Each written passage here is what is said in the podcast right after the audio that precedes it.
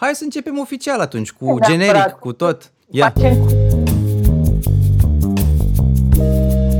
Da, da, da, doamnelor și domnilor, Andrei Neagu Show, o nouă ediție, un nou episod uh, de podcast, pentru că, da, în 2020 încă se ascultă podcasturi. Și cum altfel, uh, astăzi avem un invitat special și cred că episodul ăsta va fi puțin așa mai uh, out of the box, în sensul în care nu mi-am pus așa la liniuță subiecte de vorbit, uh, nu am așa o chestie super pregătită, ci mai degrabă o discuție, mi-am sunat un prieten să văd ce mai face. Așa că salutare Grăsanule, ce mai faci? Bine, aici... Da. ascultătorilor. Și disclaimer, uh, nici eu, nici tu nu suntem grași, deși vom spune cuvântul ăsta foarte des. Suntem destul de fit, dar așa zicem noi.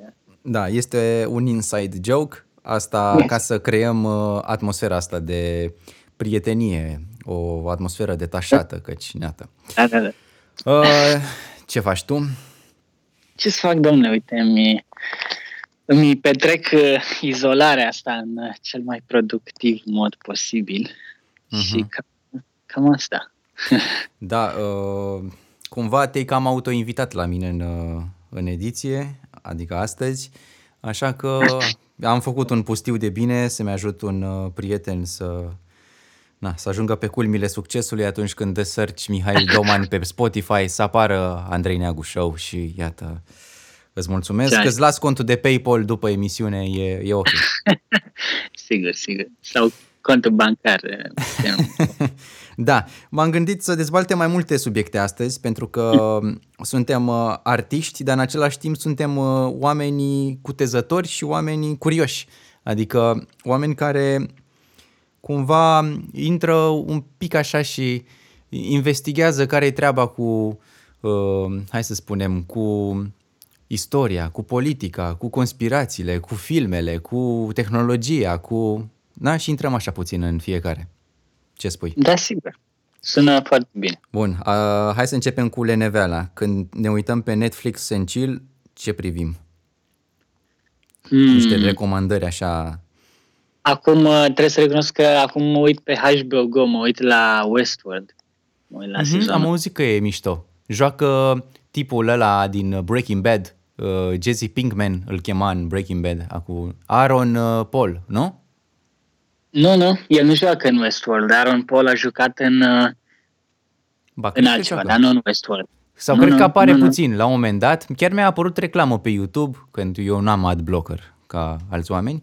Mi-a apărut o reclamă de la HBO Go cu un uh, mm. teaser din ăsta de la mm, serial. Mă, și era și el. Apare în sezonul... A, s-ar putea să apară în sezonul 3, dar în primele două sezoane eu acum sunt la sezonul 2, mai am un pic și le închei.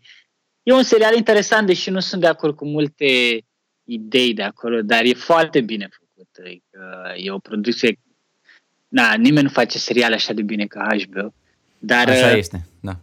Da, adică producție excepțională, actori excepțional, muzica e foarte mișto și uh, nu știu, anumit gen de estetic, așa un, un throwback la filmele astea western de mai de mult, dar uh, și un fel de cyberpunk, așa cum se poartă în ziua de astăzi, e foarte interesant. Deși nu sunt de acord cu multe, multe idei care le vehiculează ei, dar...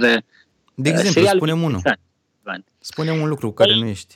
Chiar dacă o să fie cu spoiler, da. Hai. Păi nu e spoiler, ideea în sine de inteligență artificială, știi, o chestie care o vezi în filmele americane foarte des. Uh, ideea asta că, uh, că uite, deja intrăm, nici n-am început bine podcastul și intrăm în, da. ceva super deep. Dar niciodată n-am fost de acord cu ideea asta că uh, conștiința noastră ca oameni poate fi echivalată cu niște numere într-un calculator, știi? Iar în toate filmele astea americane, science fiction, întotdeauna roboții, androizii, inteligențe artificiale uh, sunt văzuți ca un fel de aproape la fel ca oamenii, știi? Pentru că e gândirea asta că sentimentele sunt semnale electrice în creierul nostru. Dar eu nu sunt de acord E o chestie care are și da și nu, în sensul în care eu consider că probabil inteligența poate fi echivalată deoarece tu ca om ești un input care îi dai comandă calculatorului sau programului ce va fi uh, instalat în acel robot în sfârșit. Ceea ce nu va avea niciodată un robot, uh, nu va avea emoția sau inteligența emoțională sau uh, alte lucruri care țin fix de umanitate. Dar uh, sau, cum se vede chestia asta că oamenii, sau sunt softuri, uite că uh, vorbeam noi uh, acum multe luni despre acel site care îți masterizează uh, piesele mm-hmm. și care de, uh, acel site, mă rog, programul din spatele site-ului devine mai inteligent cu fiecare, cu fiecare submission, cum ar veni, învață pe parcurs. Deci asta înseamnă că dacă vizităm uh, un site de genul ăsta peste 20 de ani s-ar putea să facă un master la fel de bine ca Pensado, despre ce vorbim. Ei, nu știu dacă e chiar așa, dar înțeleg ce zici, înțeleg principiul. Părerea mea aici vis-a-vis de conștiință este e o chestie metafizică, da, e ideea că un calculator nu are cum să aibă un suflet. Dar acum, na, fiecare uh, de lucrurile cum, adică deja intri în domeniul religiei. Dar uh, cu chestia asta nu sunt de acord. Dar altfel serialul mi se pare că dezbate, dezbate niște teme foarte interesante și e cumva o paralelă interesantă, mă, trebuie să vezi serialul ca să înțelegi, între umanitate și cum uh, noi trăim într-un soi de ignoranță și cum roboții aceia trăiau într-o ignoranță că ei nu știau că sunt roboți, știi? Mm-hmm. Adică, mi se pare interesantă chestia asta. Da, uh, are ceva parcă și din uh, Black Mirror, cumva.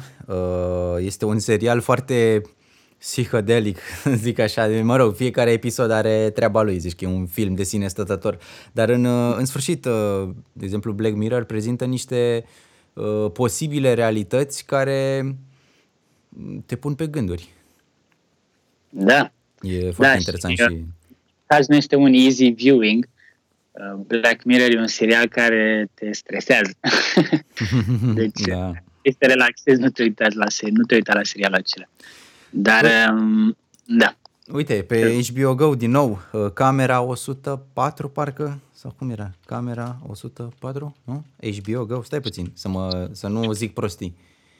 Da, camera 104, Room 104, da? Ah, uh, știu, că știu despre Deci, practic, în aceeași cameră, deci același decor, doar că acțiunea e diferită, se întâmplă cu totul și cu totul altceva. Iarăși, mi se pare o, un răspuns al HBO la Black Mirror-ul lui Netflix. Și aici păi intrăm da, iarăși într-o contradicție mai interesantă. serialul ăsta? Uh, nu mai vechi serialul ăsta sau ceva recent? Camera 104 văd că este apărut e mai recent decât uh, Black Mirror.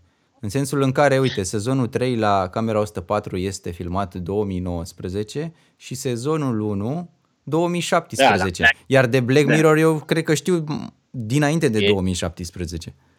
Da, da, da, e 2015, 2014. Știu că mi-a spus Navi despre serialul ăsta, ca să vezi. Da. e întotdeauna un pas înaintea noastră. Da, cumva. curated uh, reviews about, da. Așa, așa. Iarăși intrăm într-o tematică interesantă, Netflix versus HBO Go și uh, cum vezi tu monopolul ăsta pe care îl dețin uh, cei doi uh, coloși industriali? Păi...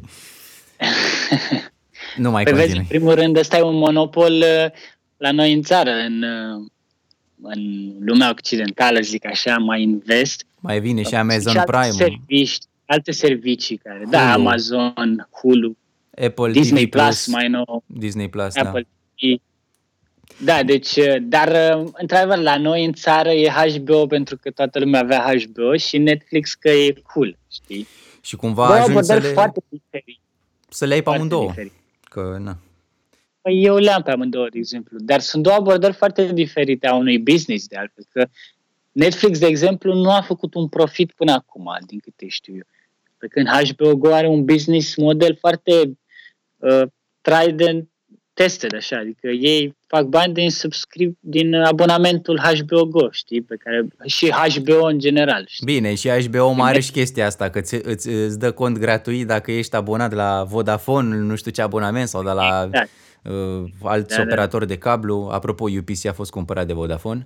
Uh, în altă ordine de idei, mie mi se pare chestia asta, că uh, Netflix e așa cu uh, tot felul de briz-brizuri, adică și prezentarea apare un pic mai youth cumva, iar la HBO Go totul e așa mai, uh, uh, practic și serialele, dar și filmele vor să pară așa de vreau să câștig un, un Grammy, un, știi, un Oscar, un, știi?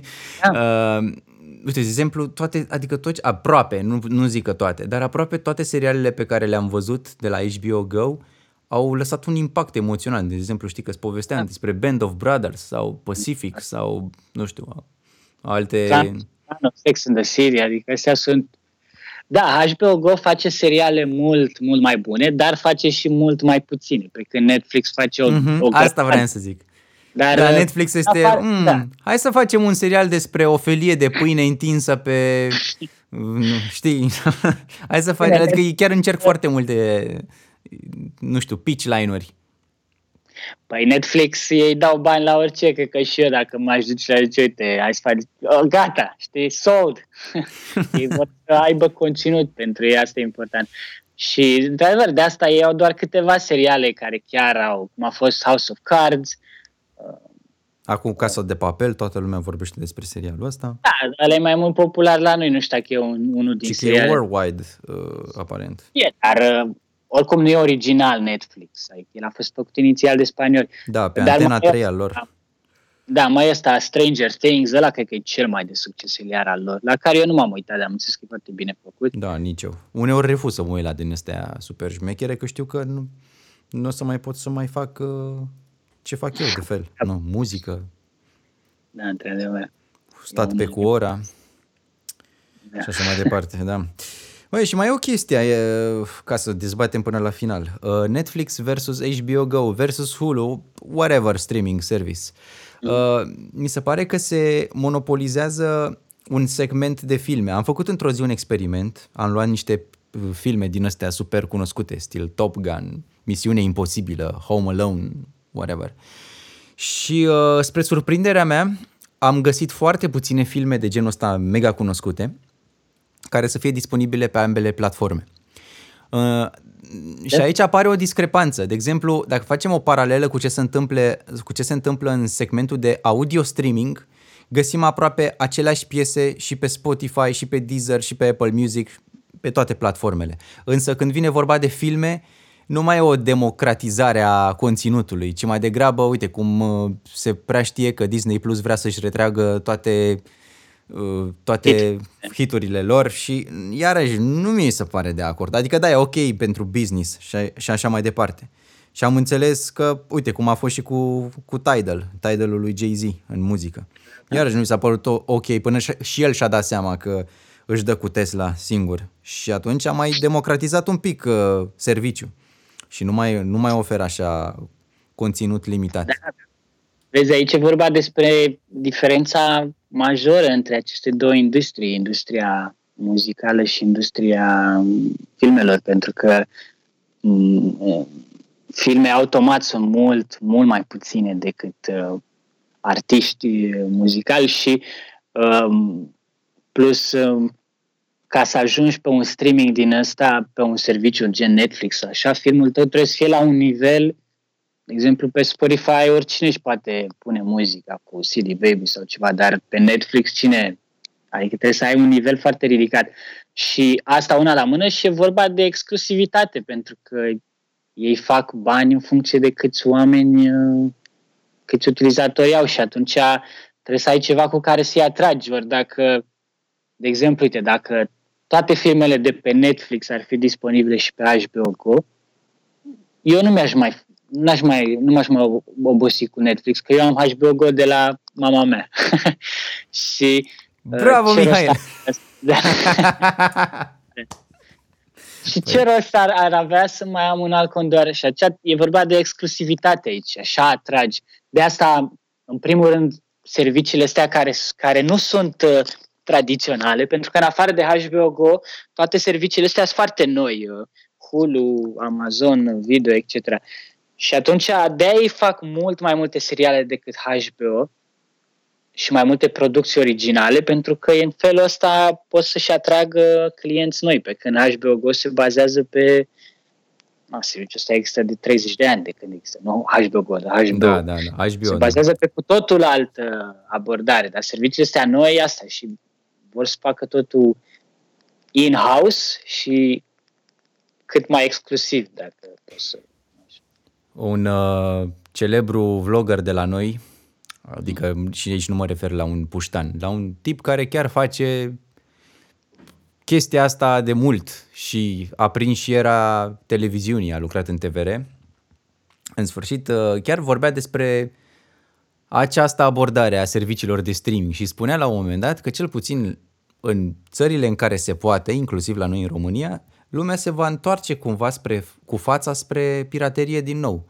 Pentru că oamenii nu au nici măcar, mă rog, mai ales în România, nu avem un statut uh, financiar să putem să ne permitem să cumpărăm atâtea abonamente. Să avem, în primul rând, cablu TV, pe care le are toată lumea, și apoi da. să plătim pe lângă și celelalte abonamente. Da, fiecare extra. serviciu în parte. Adică... Da, asta e, e o problemă și o problemă și în Statele Unite, numai la noi, că mai ales în, în țările în Occident, unde într-adevăr piratează aproape deloc, zici seama, dacă vrei să vezi serialul ăla, serialul ăla, serialul ăla, ajungi să dai 50 de dolari pe lună numai ca să vezi uh, trei seriale, știi? Pentru că fiecare serviciu... E bine, pe de altă parte înțelegi și pe nu mai, nimeni nu se mai uită la televizor, cel puțin nu oamenii tineri, știi? Și atunci trebuie o altă modalitate de a face bani. Dar pe de altă parte, într-adevăr, faptul că nu e democratizat, cum ai zis tu, um, o să ne coste foarte mult la buzunar și acum, pe de altă parte, probabil asta înseamnă că fiecare serviciu va urmări să facă producții cât mai bune ca să atragă. Ai poate asta ce... nu o să fie neapărat ce line-up și-a luat uh, Apple acum cu Apple TV Plus. A luat actori de top, inclusiv uh, tipul ăla care juca în, în The Office, de exemplu, cum îl cheamă? Da, Steve Carell. Da. Steve Carell. Da, The Rock. serialul ăla, The Morning Show se chema și uh, nu știu de ce s-a întrerupt la jumătatea sezonului, nu știu când o să se continue, dar... Uh, ce scos de Apple TV? Foarte... Da, da, da, da. Dar foarte bine făcut, mi-a plăcut. De un pic prea dramatic, în vedere că e doar o emisiune de dimineață, dar mi s-a părut interesant așa tot. Uh. Crezi că YouTube face următorul pas înspre un YouTube uh, cu payment subscription? Oare? E YouTube dar am văzut că au început să scoată și ei niște seriale ale lor. Dar... Ah, nu, asta clar, bine, alea de proastă calitate, cu youtuberii mega cunoscuți, ca și cum mă uit la da, Disney. Exact, adică nu e, adică... da, nu e chiar... Bine, nu cred că o să încerce să intre pe aceeași, e altă nișă și nu știu dacă ar avea rost pentru ei să... Plus că de ei deja și-au făcut uh, YouTube Red și YouTube Music, deja e cu cam îți cam cere banul, ce să mai. Dar uh, modelul ăsta de uh, modelul ăsta freemium în care trebuie să așteptăm 5 secunde să dăm skip ad, sincer, nu, nu m-ar deranja, știi, deci, în nu... continuare. Adică... Nu văd acele reclame. If it's free, sign me in. Da, măi, nu știu, e, eu prefer să, nu mă, să nu-mi încarc calculatorul cu tot felul de plugin-uri și vreau să fiu corect, să-i dau și eu. Păi, adică și eu vreau să fiu, nu? Conțin, să fiu uh, creator de conținut. Nu? M-aș bucura și eu la câțiva cenți în plus. M-am uitat pe Analytics, apropo, acum câteva săptămâni, luni. Toate clipurile urcate pe YouTube au generat în șapte ani de zile Atenție, dragi ascultători, atenție, Mihail. Bravo, please. 2 dolari. Când trece Amen. pandemia, te scot la o șaorma vegetariană. Așa, așa. Da, deci e clar că um, adevărații bani încep să se genereze de la mii de vizualizări în sus. Și uh, abia când faci un milion poți să simți că ți-ai scos banii pe da. un singur clip. adică... Așa e, și așa e și cu Spotify și toate... De curiozitate. ai... Câte, da. cât, uh, ai te uitat vreodată pe reporturile de la albumele puse pe Spotify? Da, eu oricum primesc în fiecare săptămână un... Um, nu știu să zic acum câte am, nu știu să zic, dar um, nu, nu mă scot banii afară din casă, dar asta e. Am înțeles. Pe Spotify, eu am foarte multe audiții pe Bandcamp. La mine, majoritatea oamenilor care mi ascultă muzica și să știi că am câțiva așa gen Loiali. 100. da, da. Dar majoritatea oamenilor care și care îmi descoperă muzica o descoperă intrând direct pe site-ul meu. Și atunci ei mi-ascultă muzica pe Bandcamp, că eu acolo, de acolo pun... Na, pe Bandcamp nu trebuie să ai cont, toată lumea poate să asculte și dacă cumpără, e cel mai bun deal, știi, e mult mai bun decât Spotify. Și atunci mie toată lumea mi ascultă muzica pe Bandcamp, iar de când am pus eu cele două albume din 2007, nu, 2017, da, de când e muzica mea pe Bandcamp, am cred că vreo 20-30 de mii de audiții, adică Mhm. e ceva. Da, chiar da, adică În schimb, pe Spotify, da, pe Spotify, pe celelalte servicii destul de slab. Momentan am vreo 60 de followers pe Spotify și... văzusem Da, uite, că mai e, primesc din când... e, o, e, un Poftim? truc, e un truc să apari la recomandate pe Spotify și să mai câștigi de acolo. Da, știi care e cea mai bună chestie? E reu- Dacă reușești să... Să intri intri în pe o- playlist. Da, editorial. Și poți să te înscrii. La următorul meu album am să fac asta, dar trebuie să... Trebuie să ai un, un trebuie să fie muzică nelansată, știi? Și asta înseamnă că trebuie să știi, tu când pui muzica pe CD Baby, tu poți să o programezi, știi, și faci un, Mhm, în uh, avans. să zici, da, da, da, și aceea trebuie să o pui, să ai albumul gata cu cel puțin o lună de zile înainte să-l lansezi, ca să poți să pui muzica pe CD Baby, ca să fie în sistem la Spotify, ca să poți să aplici la uh, playlist-uri editoriale. Dar dacă reușești să intri pe o chestie din asta, e game changer, pentru că le au sute de mii de followers, adică, Mhm. știi, Uite, ca să facem și un context, uh, să înțeleagă ascultătorii despre ce vorbim, hai să vorbim puțin și despre activitatea ta, să facem o scurtă trecere în revistă despre cine este Mihail Doman. Păi, ca la televizor, ca să... la televizor. Cred că ar trebui să facem asta la început, dar uh, oricum. Ei, știu, aia, da, un copy-paste și mut la Format început. nu mai da. nu, nu, nu, nu. Be, uh, be true to the recording, Andrei. Uh, da, eu uh, sunt uh, muzician și compozitor. Um, pentru ascultătorii tăi, eu am fost uh, chitaristul tău câțiva ani buni. Uh, chiar am cântat împreună în multe uh, ceainării, cafenele și localuri de tot felul. Chiar că de Dar tot din felul. 2015 am încetat activitatea mea de chitarist și basist, uh, un pic dezamăgit, să zic așa.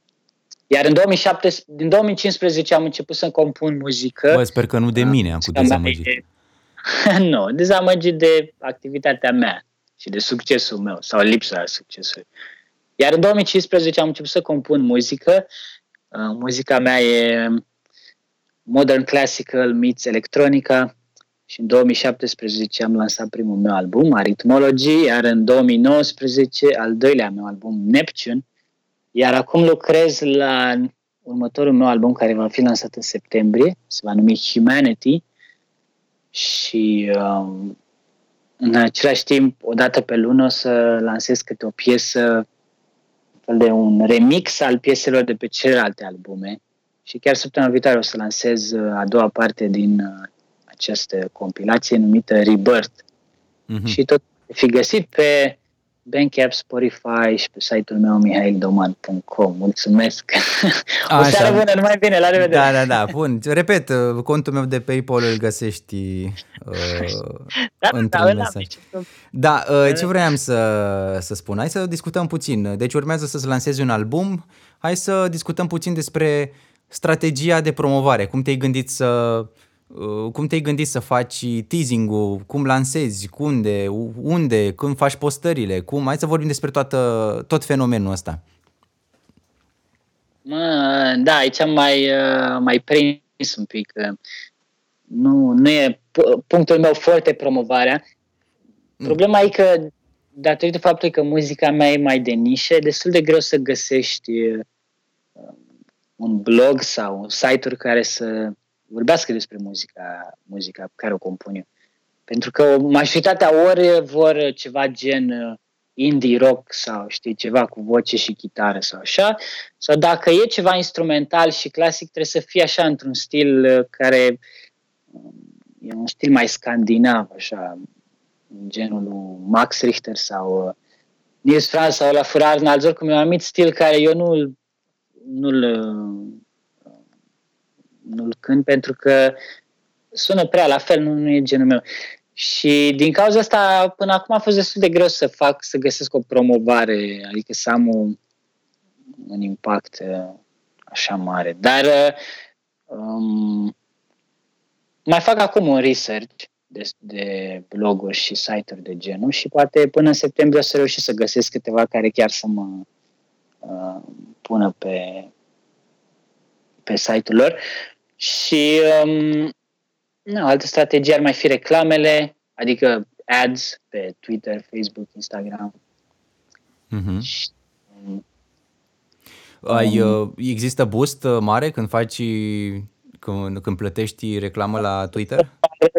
E, da, dar um, problema e că rate-ul de engagement e foarte slab, dar întotdeauna e așa, știi, asta e.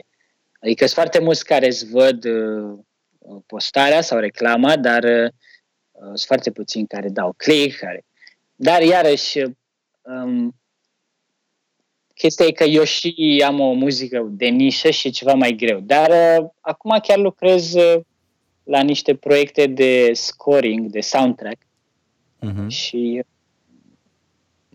la un dat o să pentru niște proiecte care, din păcate, nu pot să, să zic ce, dar uh, probabil în câteva luni o să vadă lumina zilei și o să fie o altă o altă secțiune de public, să zic așa, care am voi adresa.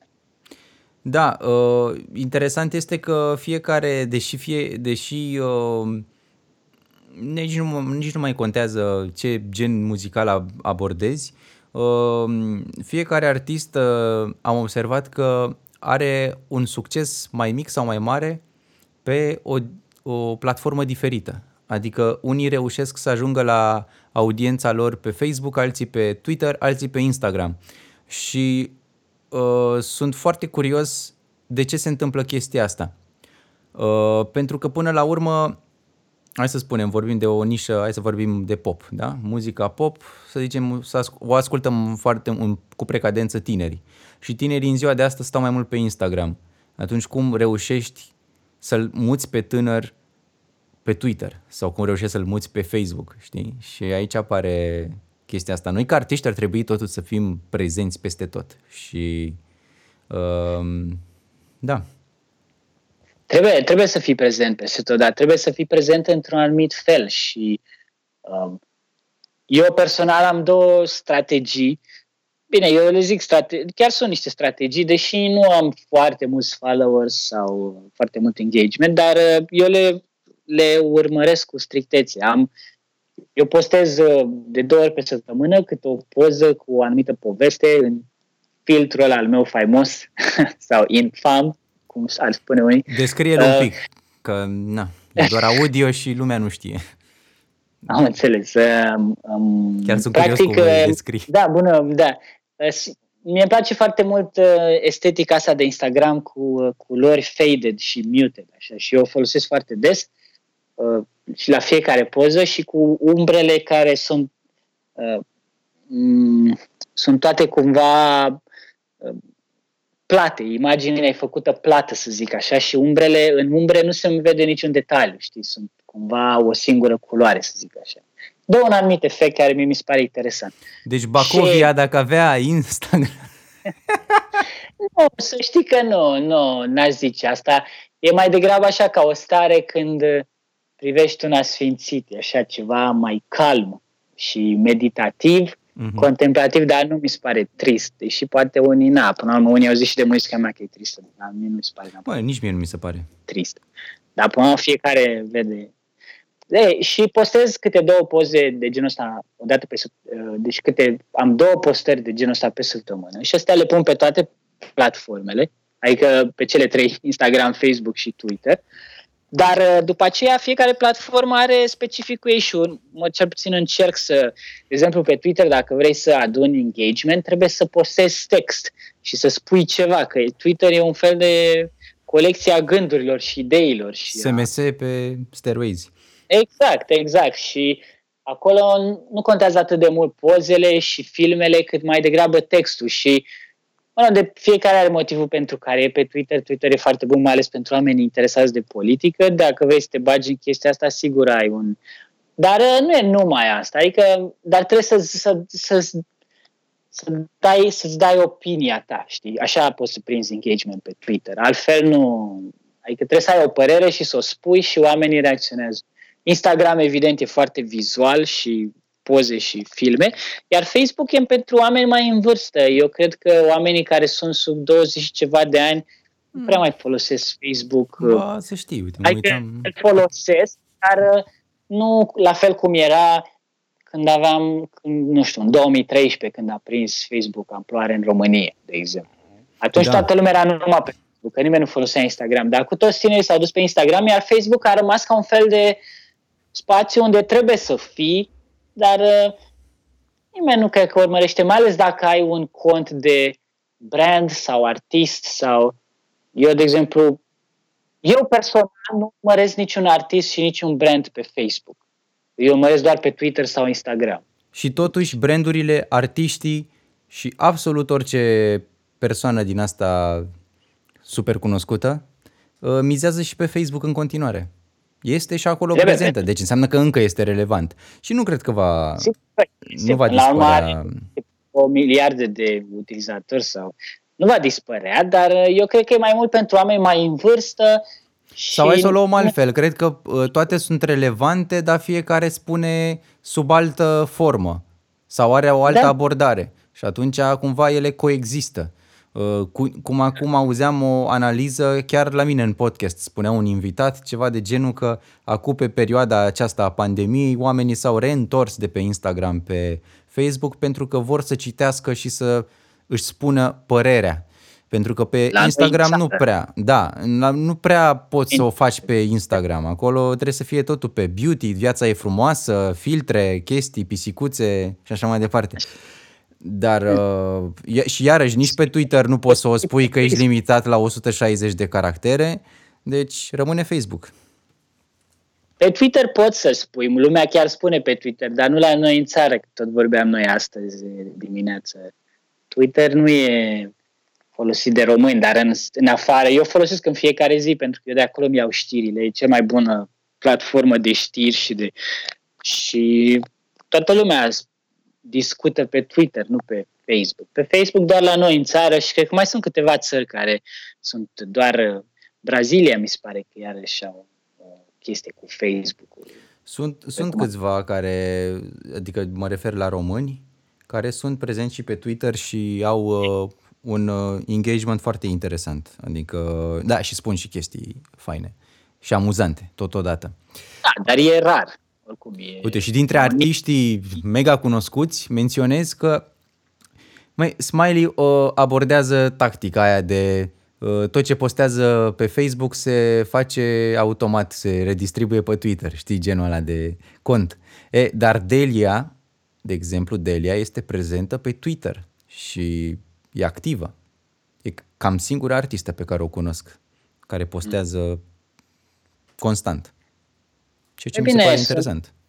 Da, Postează sunt pentru moduri cine? în care poți să postezi, depinde cum postezi. Unii oameni activează opțiunea aia din Facebook în care, îți Care pune nu mai e automat, valabilă. Care nu Știu. știu, Da, da. era mai de mult. Dar uh, îți formatează super aiurea, dar eu personal folosesc Buffer și un sistem de ăsta care are un serviciu care ți face pentru fiecare platformă în parte să arate, știi, adică... All at once. Da, exact, exact. Dar tot scrie acolo, posted with buffer și pe Facebook la fel scrie. Deci asta e. E. A, apropo de asta, știi, uh, e un YouTuber foarte uh, cunoscut. E, și tipul ăsta, anul trecut, uh, a demascat-o pe actrița care a făcut, uh, care era Iron Woman, cum o cheamă? E, One.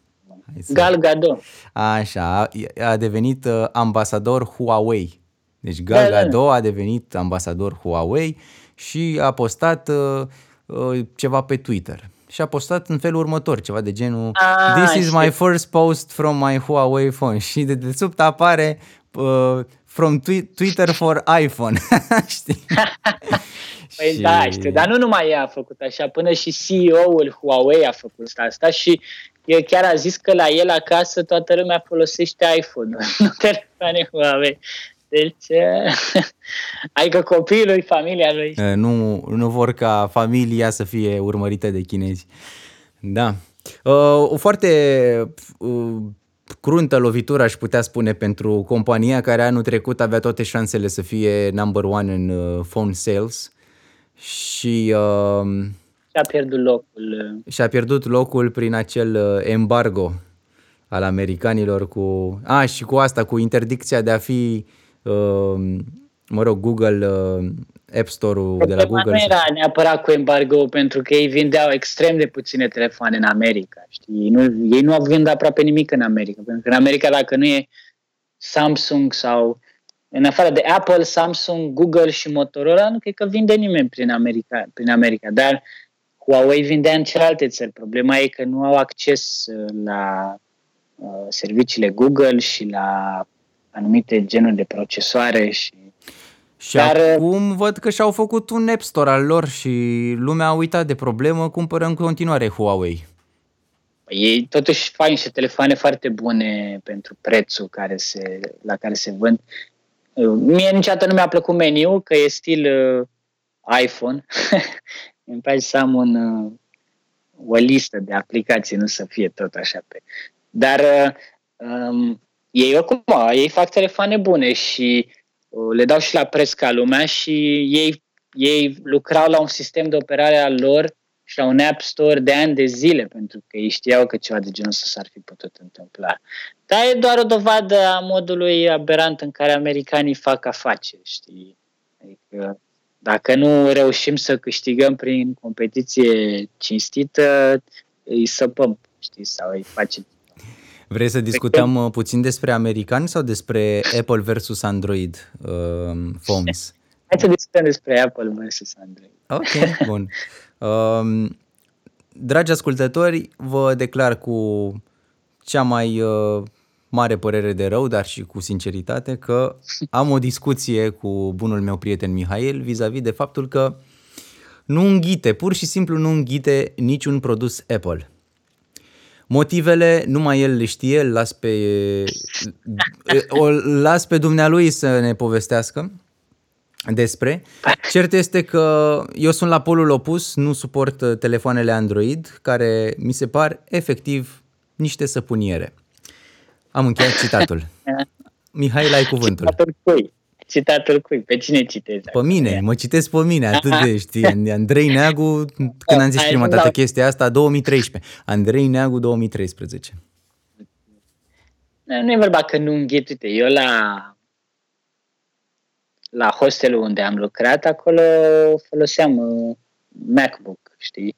Dar uh, nu e că nu închid, nu înghit, uh, nu zice nimeni că nu sunt niște produse bune, dar nu sunt de acord cu filozofia de design a lor. Mie să știi că mi, mi se pare că Android arată mai bine, e mai simplu și mai minimalist și uh, nu sunt de acord cu prețul exorbitant, nu sunt de acord cu niște alegeri pe care le fac ei ca să te facă de bani. De exemplu, uite, laptopul meu, care un, am un laptop de ăsta foarte slab, pe care am dat 1000 de lei, vai de el, dar până și ăsta așa slab cum e, are un uh, laptop lock din ăla băgat în car- făcut în carcasa lui, știi?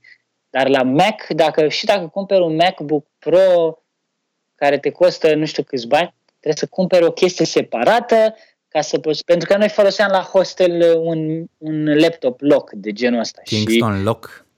Da, da, da, exact. Și trebuie, ca să nu fure nimeni laptopul de pe, de, pe, de la recepție. Și trebuie să cumpere o chestie separată care trebuie să o înșurubezi și dacă nu găsești șuruburi exact din alea, nu știu ce. Mă, e, aici așa, e debatable până la urmă. Asta uh. e, adică e, nu, mi se pare că nu sunt loiali față de clienții lor. Adică am înțeles că au niște produse bune, așa este, bateria ține, rezistente, bine făcute. Normal că și sunt... Și rezistă și în timp. Adică, da, hai să o luăm altfel. Ele spre oh. de Windows sau Linux, ei nu fac un sistem de operare pentru un milion de laptopuri, ei fac pentru vreo două, trei modele. Normal că merge, dar uh, chiar și așa mi se pare că cer prea mulți bani și au niște chestii așa care Ai, acum deja ajungem la un segment de piață în care uh, argumentul ăsta cu sunt mai scumpe și că mai premium decât așa nu, nu-și mai are sensul. De exemplu, dacă mergem în uh, segmentul de telefoane mobile, chiar mi se pare aberant să spui că Apple este uh, un, uh, o companie care vine și, și, și te jegmănește de bani. Nu există. Adică dacă ai, de exemplu, ce, hai, arată-mi sim S12 da, sau care a apărut la Samsung, tot la fel, tot se duce peste 1000 de dolari plus. Telefoane, sau da. Samsung Fold. Da. Și la laptopuri. Sunt laptopuri care deja com- sunt la o concurență cu foarte multe altele. Da, nu, nu la performanțele acele. Și nu numai la laptopuri, dar și la workstation. Că vorbeam și cu tine workstation-ul care l-am eu, dacă, l-aș fi, dacă aș fi cumpărat un MacBook Pro care să aibă specificațiile workstation-ului meu, i-am dat 1000 de euro pe ăsta, MacBook Pro cu specificațiile astea cred că ar fi costat cel puțin de trei ori mai mult. E, asta da. Și nici eu nu sunt de acord cu multe lucruri, cu uh, a scoate headphone jack-ul din aproape toate device-urile, cu a scoate tot felul de porturi și uh, a, a chestii care sunt indispensabile. Ok, am înțeles, privesc spre viitor, USB-C-ul e viitorul, Thunderbolt și aia, ok. Dar tot folosim stick-uri USB. sunt făcute doar pentru bani. De exemplu, faptul că de multe ori nu poți să folosești un încărcător de la o generație inferioară la o generație superioară. Da, iarăși. Sau faptul să că ești... același port, come on, man. Da, da, da, da, da, exact. Și, și mai e chestia asta cum uh, canibalizezi anumite servicii care chiar sunt îndrăgite, te obișnuiești cu ele. De exemplu, a, a fost foarte regretat Touch ID-ul. Știi, butonul de home button de la așa avea Touch ID incorporat. Adică, l-au, l-au, că acum toate telefoanele na, nu mai au buton fizic și l-au da. eliminat în detrimentul unui Face ID.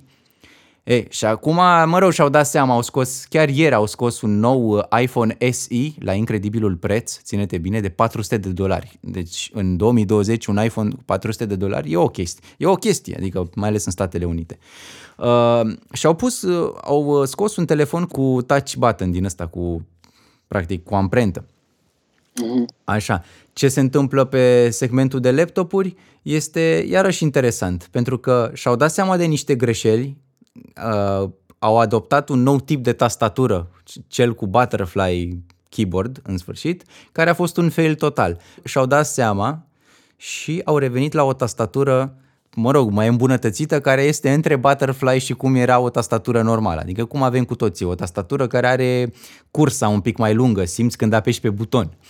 Și, da. mă rog, ei învață din greșeli, dar învață, din păcate, pe suferința utilizatorilor, da, că până la urmă... Da, da, filozofia lor, era filozofia, a fost filozofia lor de la început, că Steve Jobs a zis că utilizatorii nu știu ce vor și că datoria noastră să le arătăm ce vor de la un produs. Și dacă pornești de la uh, filozofia asta, normal că... și știi ce mai e mișto? Sincer, și cu asta cred că uh, am spus tot în domeniul în care, adică aici I rest my case faptul mm-hmm. că intri într-un ecosistem în care totul este acolo, e totul sincronizat. Și cred că ăsta este motivul pentru care foarte multă lume alege să fie parte din, uh, nu știu, fan base-ul ăsta Apple. Da, așa e, dar asta dacă vrei. Eu, de exemplu, mie nu-mi place asta. Mie asta îmi place la Android și la PC și la toate astea, că pot să fac ce vreau eu. Dacă vreau să-mi pun Linux, pot să-mi pun Linux. La Android, dacă vreau să-mi pun un alt fel de launcher, îmi pun un alt fel de launcher. Adică nu sunt obligat să folosesc, uite, de exemplu, eu pot să folosesc Android fără să fiu logat în contul Google. Nu trebuie să am, pot să folosesc fără nicio problemă. Sau să instalez aplicații de pe alte uh, magazine de aplicații. De exemplu, pe Android, care e open source. Și asta e problema, că eu personal Înțeleg că e tentant să ai uh, totul sincronizat într-un singur loc, dar e o problemă de privacy la urma urmei. Eu nu, mie nu-mi place să am uh, uh, fișierele mele la altcineva, să fiu spionat și tocmai de asta am nevoie de un, un, un, uh, un device care să-mi ofere libertatea de a-mi alege eu platforma și, uh, cum ai zis tu, uh, environmentul zi. Uh. De asta nu îmi place pentru ecosistemul, pentru că prea te ține, te ține prea mult în ecosistemul lor. Mie personal îmi place să am libertatea să fac, să fac eu ce, știi? Domnilor și domnilor, Mihail Doman. El este, el este invitatul meu de astăzi în continuare pentru cei care s-au logat puțin mai târziu. Nici nu există așa ceva la podcast. Dacă ați derulat, dacă ați derulat da. și ați ratat uh, prezentarea invitatului meu de astăzi, avem de-a face cu uh, un muzician foarte talentat. Da. Uh, trecem la următorul subiect. Ți-am zis astăzi, chiar este un episod foarte atipic în care, după cum observi, chiar vorbesc ca și cum ne-am întâlnit și stăm pe bancă în față la Ateneu. Uh, mai ții minte când ieșeam pe afară? Când puteam să ieșim pe afară? Hai să vorbim da, puțin despre... pe magherul. Pe da, acolo, da, și luam uh, uh, bere cu ghimbir de la Mega Image. da. Mega Image, PayPal-ul meu uh, îl las în descriere, v-am făcut și vouă Așa, uh, ce vreau să spun? Hai să vorbim puțin despre situația în care ne aflăm cu toții, pentru că este, după părerea mea, o, uh, un eveniment fără precedent, adică foarte multă lume văd că o compară cu uh, mă rog, perioada războiului în care, sau cu perioada de după, sau cu perioada, în sfârșit, când a fost gripa spaniolă, 1918 și așa mai departe. Dar nu, este pentru prima dată când uh, o, un glob întreg este practic înghețat economic, uh, spiritual, uh, fizic, ce să mai, stai în casă, ce să mai, adică da. Hai să vorbim puțin despre chestia asta. De ce crezi că se întâmplă lucrul ăsta și uh, ce ar trebui să învețe omenirea din toată nebunia asta? Păi, în primul rând, ce ai zis tu aici spiritual, cred că din punctul de vedere nu a fost înghețat. Din punctul de vedere a fost ca zic așa, dezghețat, pentru că uh, din cauza faptului că oamenii nu se mai duc la job, nu mai ies în oraș, nu mai sunt atât de preocupați de bani pentru că uh, n-au de ales, oamenii încep să gândească cumva și la chestiile mai, uh, mai profunde, știi, la, de ce nu, la sensul vieții, la, știi? Deci, din punct de vedere spiritual, mi se pare că umanitatea cumva e, e într-o fel de înflorire, dacă vrei. Dar, uh, din punct de vedere, într-adevăr, economic, uh, social, uh, e situație foarte serioasă și cred că nu e așa de grav cum, cum vrem noi să vedem. Că, știi, eu mă gândeam la chestia asta. În ultima vreme, dacă te uiți la orice film care e un mare blockbuster, întotdeauna miza e sfârșitul lumii, știi, e ceva apocaliptic.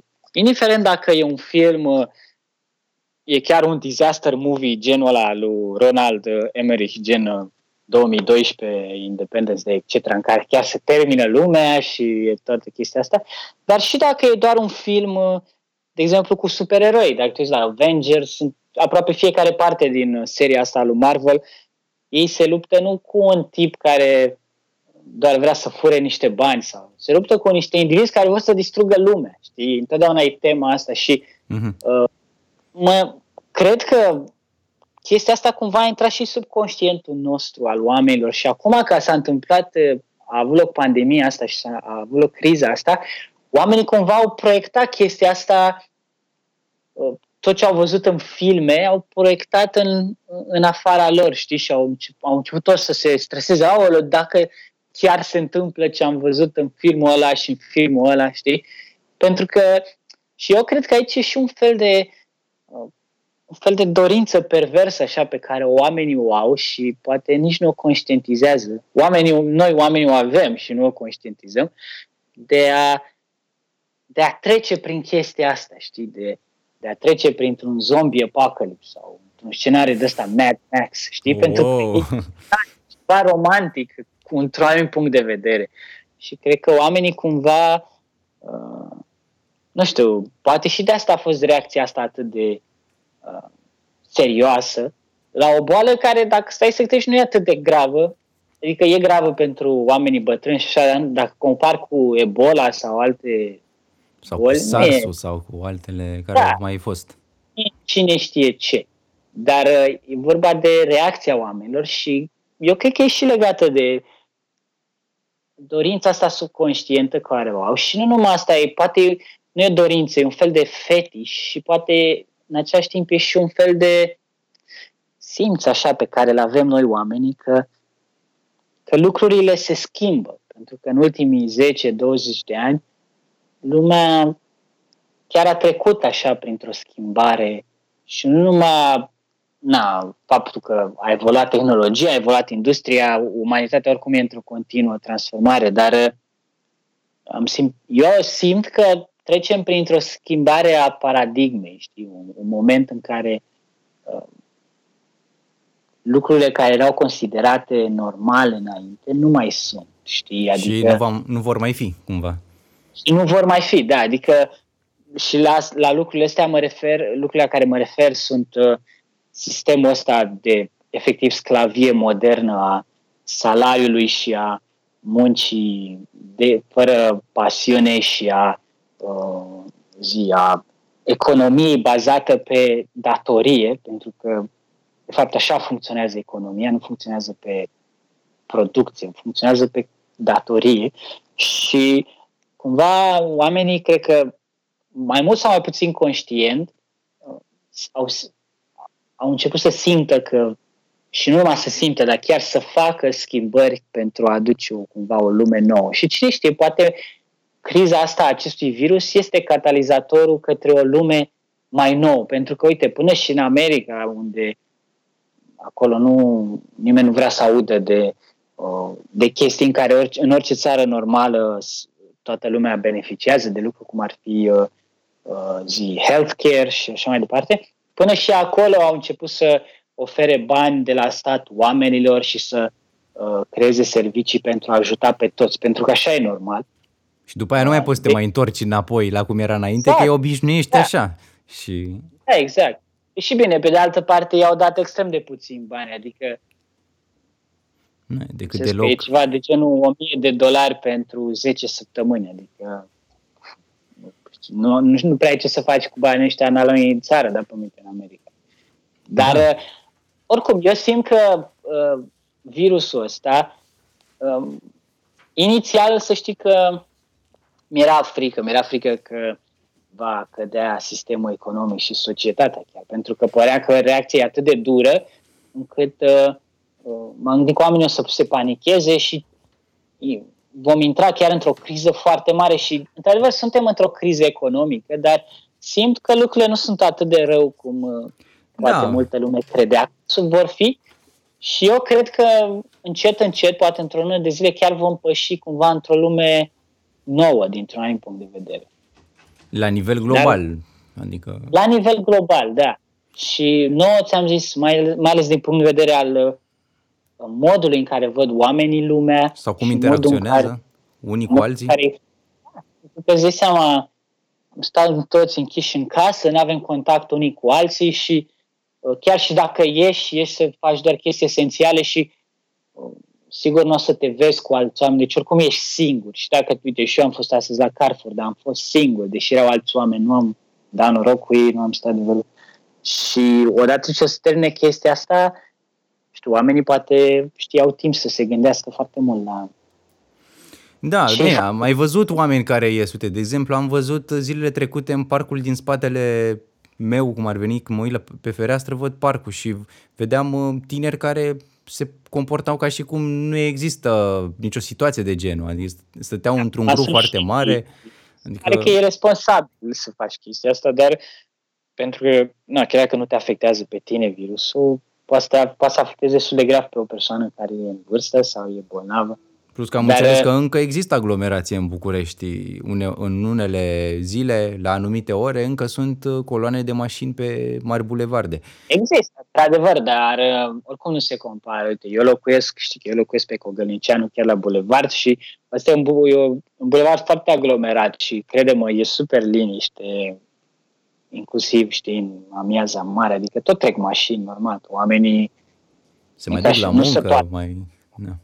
Normal, dar uh, oricum e considerabil mai puțin. Și un fapt bun e că e aerul ceva mai curat, deși bine nu la noi în București, că se pare că se tot poluează aerul cu nu știu ce, nu știu ce ardi, ceva.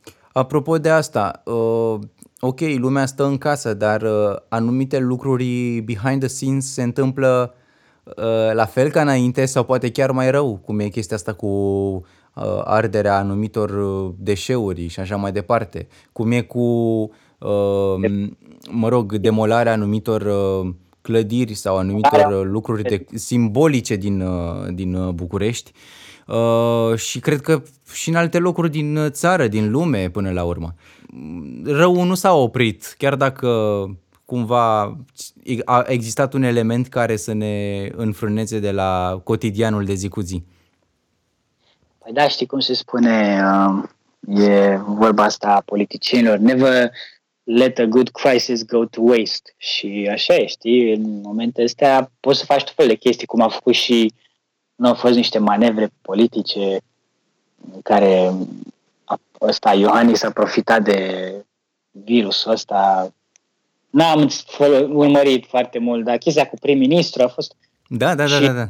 Și chestia cu, forest, cu defrișarea forestieră, care se pare că încă continuă la noi în țară, deși uh, zi problema asta cu uh, carantina, pentru că cu atât mai mult uh, pădurarii și oamenii care trebuie să aibă, să păzească pădurile astea vor fi nu vor fi pe teren sau nu vor fi la treabă și atunci ai mai mari șanse să...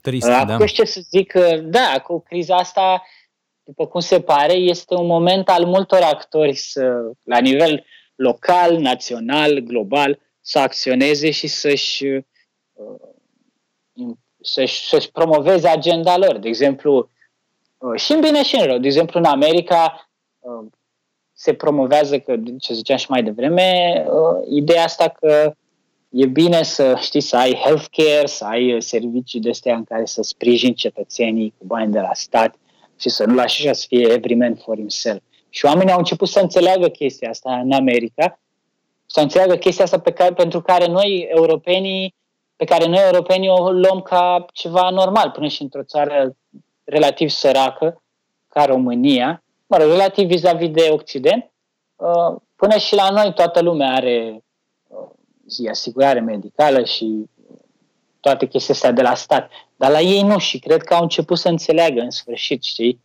Și ce înseamnă? Sau... Da, și, și asta și pentru că oamenii care încercau să promoveze chestia asta atâta vreme au arătat acum, au zis, uite, iată, vedeți de ce trebuie să o ai asigurare medicală de la stat gratuit și nu doar asta plătită și doar pentru cei care au bani și își permit. Dar, pe de altă parte, normal, au fost și indivizi care uh, își urmează uh, zi uh, um, planurile lor. Și avea, de exemplu, uh, președintele Franței a profitat de ocazia asta pentru a-i opri în sfârșit pe cei de la vestele galbene, gilet jaune, să protesteze. Ei au protestat un an și jumătate în fiecare sâmbătă, fără excepție, împotriva uh, măsurilor lui neoliberale care, na, cumva îi, îi ajută pe cei bogați și îi uh, dezavantajează. Da, pe... uh-huh. da. Și el a profitat de ocazia asta să îi bage pe oameni în casă și să nu mai iasă să protesteze. Și, într-adevăr, n-au mai ieșit. Și vezi, fiecare încearcă să... Eu sunt curios dacă s-au, s-au mai aruncat bombe, dacă s-au mai întâmplat uh, chestii teroriste prin lume în perioada asta, pentru că da. cumva toată lumea se concentrează, breaking news-urile sunt îndreptate doar spre chestia asta, nimic altceva.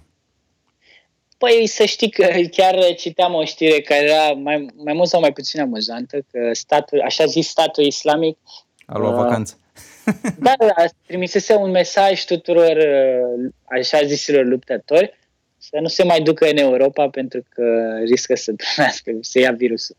Dar uh, din câte știu, cel puțin în Orientul Mijlociu, chiar citeam zilele astea, armata siriană încă bombardează pe teroriști și statul islamic, deci...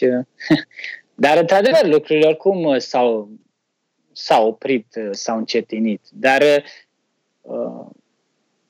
Asta nu înseamnă că s-a oprit de tot. De exemplu, americanii tot încearcă să-l dea jos pe Maduro, că vor să ia petrolul Venezuelei și uh, chiar au dat acum, în, uh, acum cred că două, trei săptămâni, au dat un, un, uh, o recompensă de 3 milioane de dolari pentru cine l aduce pe Maduro, președintele legitim al Venezuelei, recunoscut de Națiunile Unite, cine aduce pe Maduro în America să fie, vezi, Doamne, judecat de pentru uh, trafic de droguri sau o chestie de asta care nu are nicio legătură cu el.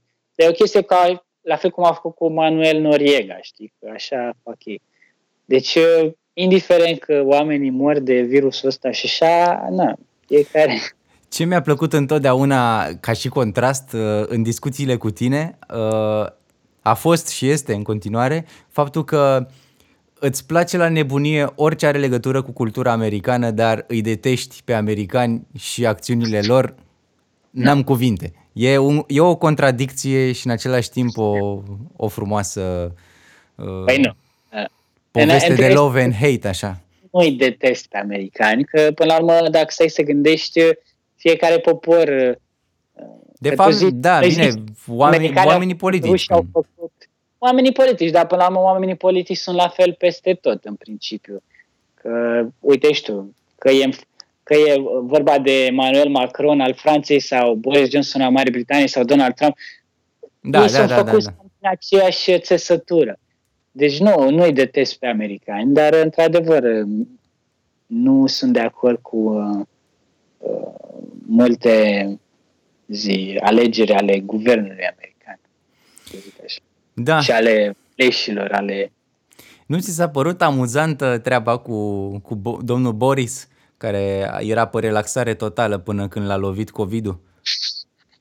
Într-adevăr, e uh, soarta, și cum se spune, soarta nu e fără un simț al ironiei, pentru că el, el face parte din uh, Partidul Conservator și Partidul Conservator de-a lungul timpului a încercat din toate puterile lor, uh, au încercat din răsputeri să, să să oprească NHS, adică National Health Services, care e sistemul lor de asigurări de stat. Pentru că ei vor să privatizeze și chestia asta și uh, cetățenii întotdeauna au zis că nu, nu sunt de acord cu asta, dar conservatorii sunt ei foarte fermi, fixați că NHS-ul trebuie să dispară. Și uite, tocmai acum a apărut chestia asta care a arătat că NHS-ul totuși e folositor și numai că e folositor, dar a fost, pentru că a fost uh, de-a lungul timpului încet, încet, uh, știi, uh, subminat de către conservatori, li s-a dat din ce în ce mai puțin bani, din ce în ce mai puține facilități și acum nu e suficient de puternic să, de, să combată virusul ăsta așa cum ar trebui. Dar e interesant, într-adevăr, ce ai zis și tu, că el care a zis că e tot ok și că imunitatea de turmă și după aia a ajuns într-un spital și probabil a fost uh, uh, zi, uh, vindecat și îngrijit de niște oameni care țineau de NHS. Nu s-a dus, din câte știu, la o clinică privată. Deci, uh, oh, the irony! da, exact. Iar e o chestie ironică și... Da, uite, asta probabil e o chestie foarte bună. Sigur, după, după criza asta, oamenii vor investi foarte mult în, în sistemul de sănătate, știi? Și apoi am văzut, uh, apăruse acel clip viral cu prințul Charles care din obișnuință încerca să dea mâna cu ceva oameni da. politici. Hop, stai așa că de fapt nu trebuie să dau mâna cu tine. Și apoi apare știre după câteva zile, săptămâni, cum am și pierdut noțiunea timpului în perioada asta, uh, și a apărut o știre cum că ar fi și el uh, uh atins da, de... a fost infectat, dar el a stat în carantină doar șapte zile, nu 14 zile. Nu mă întreba de ce, probabil că la uh, când ești nobil, virusul acționează altfel, dar uh, după șapte zile ai ieșit din carantină, a zis, ai ok. dar, păi și da. dacă, dacă se întâlnește cu regina mamă, ce se întâmplă? adică, păi nu până știu, la urmă are o vârstă.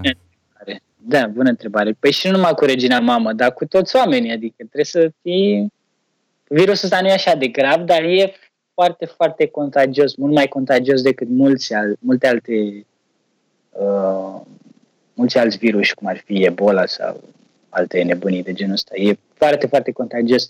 Deci, tocmai de asta carantina e atât de importantă. Da, da, da. Dar, și uh, distanțarea asta socială care, în sfârșit. Uh, da, uh, apropo de regină, Era un fun fact cum că regina uh, Elisabeta s-a întâlnit pe decursul, uh, cum să numesc, uh, domniei, dumnea ei, s-a întâlnit cu 12 președinți americani. Tu îți dai seama deci că este vampir din ăla care... Femeia nu moare, o să moară prințul Charles înainte să moară ea, o să vezi. Nu da, știu, e, este foarte... Creepy, adică cât mai ține și Și, și, uh, și la fel și bărbatul său, care știi că a avut accidentul ăla cu Land Rover-ul. Da, mi se pare că citisem. Bărbatul său când era tânăr, prin anii 40, era un uh, mare susținător al lui Adolf Hitler. Fun fact. oh, oh, really? Yeah. De asta nu știam. Iată. Păi și stai, cum se, cum se înțelegeau când era într-o bătălie? Că e... practic au fost într-o, nu? Păi, dar știi cum e. Probabil că ca ideologie era de acord, nu știu. Băi, fun Acea fact, Hugo Boss făcea costume pentru trupele SS. adică sunt multe fun fact-uri din astea. Na, Volkswagen Beetle a fost desenat de Hitler. De mâna lui. Înțelegi? Hitler a vorbit uh, de la balcon uh, folosindu-se de un microfon Neumann. da, dar pe de altă parte, acum nu poți să... Era o companie, așa funcționa nazismul, adică era totul, totul era controlat de stat. Adică doar că spre osebire de comunism în care tot era făcut pentru toată lumea, aici era cumva mai ceva mai multă libertate în uh, antreprenoriat, dar companiile astea tot erau controlate de stat. Adică ei n-aveau de ales. Nu era ca și cum i-au zis să ia celor, le-au zis naziștii da. Neumann, vrem un microfon pentru Hitler și au zis nu. Puteai să zic. Adică... Mă, chiar mă uitam, apropo de ce spui tu, uh, da, erau foarte multe branduri care există și astăzi uh, pe piață, de exemplu Salamander, care, fun fact, este o companie nemțească de pantofi înființată de un evreu, care totuși a, a funcționat și pe perioada uh, domniei lui Hitler. Din companiile, uh, industri- din uh, companiile foarte mari din Germania au, existau pe vremea lui Hitler. De exemplu, pe vremea aia exista un complex uh, industrial numit IG Farben și din el s-au uh, au ieșit uh, zi, uh, ba, nu, Bayer, MTech, care făceau casetele alea vechi, înainte să chemau BASF. BASF uh, sau? Și Siemens și alte companii gigante, toate făceau parte din... Ce să mai vorbim, toate companiile de, uh, de, uh, din industria auto existau pe vremea, poate nu Opel, dar Audi, Mercedes, uh, Porsche, Volkswagen, BMW, toate astea existau și pe vremea aia și lucrau cu Na. Da. Interesantă și. Da, Fanta a fost inventată chiar în timpul celui de-al doilea război mondial de către Coca-Cola, care este o companie americană, nu? Adică e interesant. Mă uitam uh, chiar zilele trecute, știi că sunt uh, pasionat așa de istoria asta, care oricum, uh, mă rog, nu, nu chiar toată istoria, dar mai ales cea care începe de la primul război mondial încoace. Mi se pare că e un pic mai aproape de, de prezentul nostru și uh, we can relate to that, mai ales că multe lucruri nu s-au schimbat uh, atât de tare. Uh, și mă uitam, uh, știi, cauza, de fapt, cauza oficială, că s-a început război, cel de-al doilea război mondial, care, uh, care oficial începe la 1 septembrie, da? Uh, practic, uh, cauza este cu invazia nemților în Polonia, dar Uh, văzând un documentar mi-am pus întrebare, o întrebare care mie mi se pare firească. Uh, oare nu cumva acel de-al doilea război mondial uh, de fapt nu a început atunci când Japonia a încercat să atace China prin nu știu, 37, atunci 1937, adică mai devreme, sau oare nu al doilea război mondial deja a început prin, cum să zic, hai să zicem, prin 28, probabil când Mussolini deja era într-o poziție sigură uh, și apoi a atacat uh, niște zone din Africa, vezi Abisinia, Etiopia de astăzi și așa mai departe. Sau uh, conflictele din Spania care au, mă rog, cu ajutorul. nu au legătură cu ei, au războiul civil, dar nu avea... Păi da, da, și Hitler și Mussolini au încercat să-și testeze armata, iată, cobai, și au, au trimis niște trupe, avioane și așa mai departe. Dar asta mă întreb, că de fapt conflictele erau înainte de uh, a se declara începerea oficială a războiului, da? Dar uh, pe de altă parte, uh, ok, Franța și uh, uh Marea Britanie nu-și reveniseră, uh, nu-și vindecaseră încă rănile și vreau uh, să, uh, să fie așa mai pacifiști. Iar și-au dat seama că Liga Națiunilor nu funcționează. Da, ok, se evita un război, dar pe foaie concret ca eveniment istoric, mie mi se pare că răz- cel de-al doilea război mondial a început mai devreme decât uh, este declarat oficial. Da, dar vezi tu, depinde ce răz... războiul prim, al cel de-al doilea război mondial a început poate mult mai devreme, poate prin anii 1800, că de fapt cumva al doilea război mondial e ca un fel de continuare a primului război mondial, știi?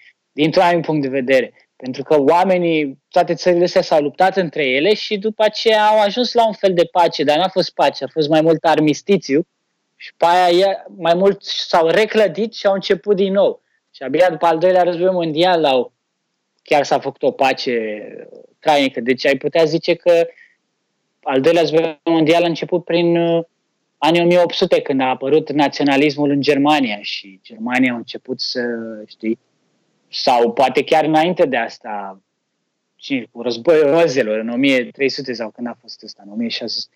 Adică e greu de zis când a început propriu zis. Ideea e că oficial s-au gândit că a început pe 1 septembrie pentru că atunci mai multe țări au declarat război mai multor alte țări și atunci, tehnic vorbind, a început... Ah, uh, ok, bun. Deci a, atâta timp cât... El, da, el a început mai devreme, că practic a început de când Hitler a fost ales uh, cancelarul, nu? Că el de la început a avut uh, uh zi, uh, planul de a face toată nebunia asta, știi? Dar el de faptul că francezii și britanicii uh, e, au fost cam fraieri, pe de-o parte, adică au, au reușit să-i păcălească pentru că ei au lăsat de la ei, el de mult încărca, încălcase multe din uh, zi, uh, prerogativele tratatului de pace, știi, el n-avea voie, Germania n-avea voie să-și facă armată, etc. și își făcuse și ei, uh, Franța, Marea Britanie n-au intervenit și nici rușii la fel. Și atunci uh, el cumva a profitat de chestia asta.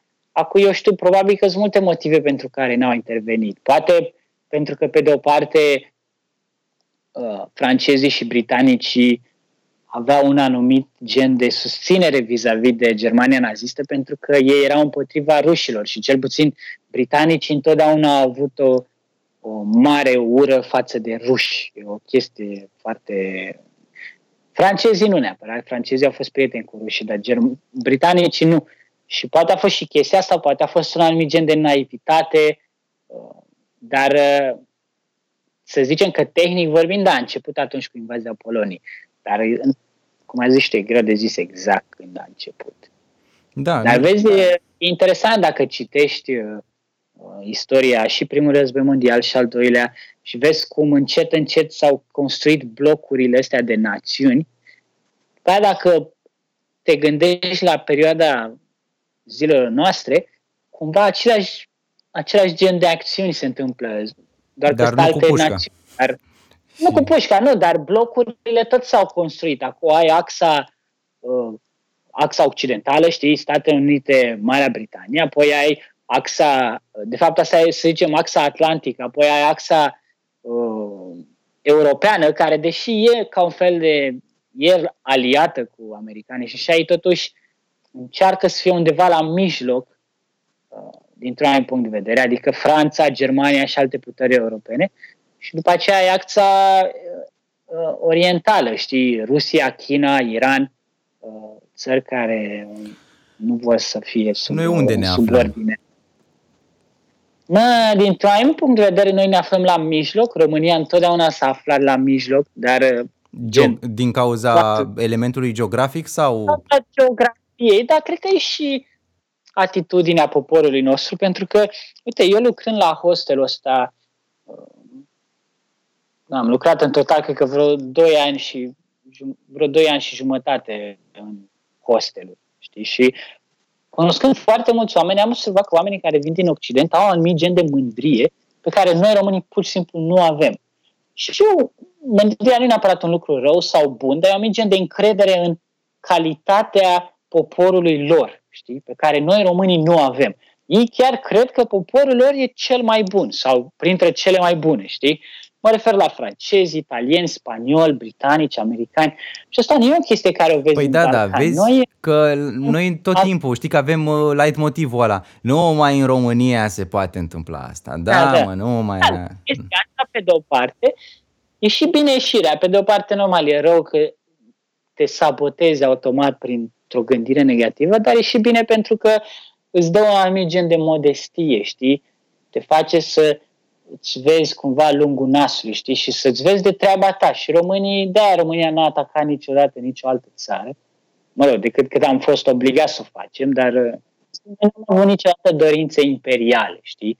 Și din punctul de vedere, noi suntem la mijloc, dar, pe de altă parte, România e un stat satelit al, uh, nu numai al Uniunii Europene, dar și al NATO și al, uh, să zic așa, al uh, ordinii occidentale. Și România, spre deosebire de alte țări, uh, este complet subordonată, zic eu, uh, influenței uh, americane. Păi chiar suntem uh, și în, în, în cultura noastră socială, adică vezi mai ales în rândul tinerilor, ne-am uh, englezit, ne-am uh, americanizat. Da, nu mai e asta, pentru că asta se întâmplă peste tot. Dar uh, mă refer, uh, de exemplu, alegeri la nivel geopolitic. Noi întotdeauna am fost uh, ca un fel de foarte pro-americani, adică n-am mișcat în uh, rânduri spre deosebire de alte țări, de exemplu europene sau care fac parte din tot așa din ordinea occidentală, care totuși au zis uneori nu, au zis nu, noi nu facem asta sau nu ni se pare că asta e ok. Sau, uite, de exemplu, germanii care vor să facă o, o, zi, o conductă de petrol în Marea Nordului care se lege de Rusia și să aducă pet, gaz, nu petrol, gaz, să aducă gaz ieftin. Și americanii nu sunt de acord că ei nu vor să piardă bani și germanii zic nu ne interesează, noi facem ca noi. Românii n-ar fi uh, nu i-ar fi contrazis pe Nu America. cred că suntem uh, nici în poziția în care să putem să facem... Da, așa este, într-adevăr, România Plus e o că, țară... hai să vedem, cine ne apără? Ne apără Rusia sau cine? Adică nu avem nicio... Da, exact. România e o țară mică și, din păcate, în lumea în care trăim, sunt două tipuri de țări. Sunt țări care au un anumit gen de agresivitate și pentru că ăsta e singurul mod în care poți fi sigur că ești lăsat în pace și sunt alte țări care sunt agresate, iar România e din țările care sunt agresate. Bine, noi nu suntem agresate cum sunt uh, alte țări în Orientul Mijlociu, pentru că în Europa nu, nu sunt războaie, totul se întâmplă în alt mod. Dar, uh, cel puțin economic, uh, da, noi am avut uh, parte de niște... Uh, a fost uh, toată chestia cu OMV-ul, cu astea, adică uh, nu au fost niște chestii avantajoase pentru țara noastră, nici de cum. Dar uh, asta e. Dar vezi, partea bună tot la țara, partea bună totuși la țara noastră este că uh, pentru că suntem undeva la mijloc, nici nu se întâmplă chestii foarte rele. La noi nu există atentate teroriste, nu există uh, mass shootings sau oameni să înjunghe pe alții pe stradă sau chestii de genul ăsta. Dacă, dacă citești, vezi știri la ora 5, se întâmplă tot fel de nebunii, se peste tot.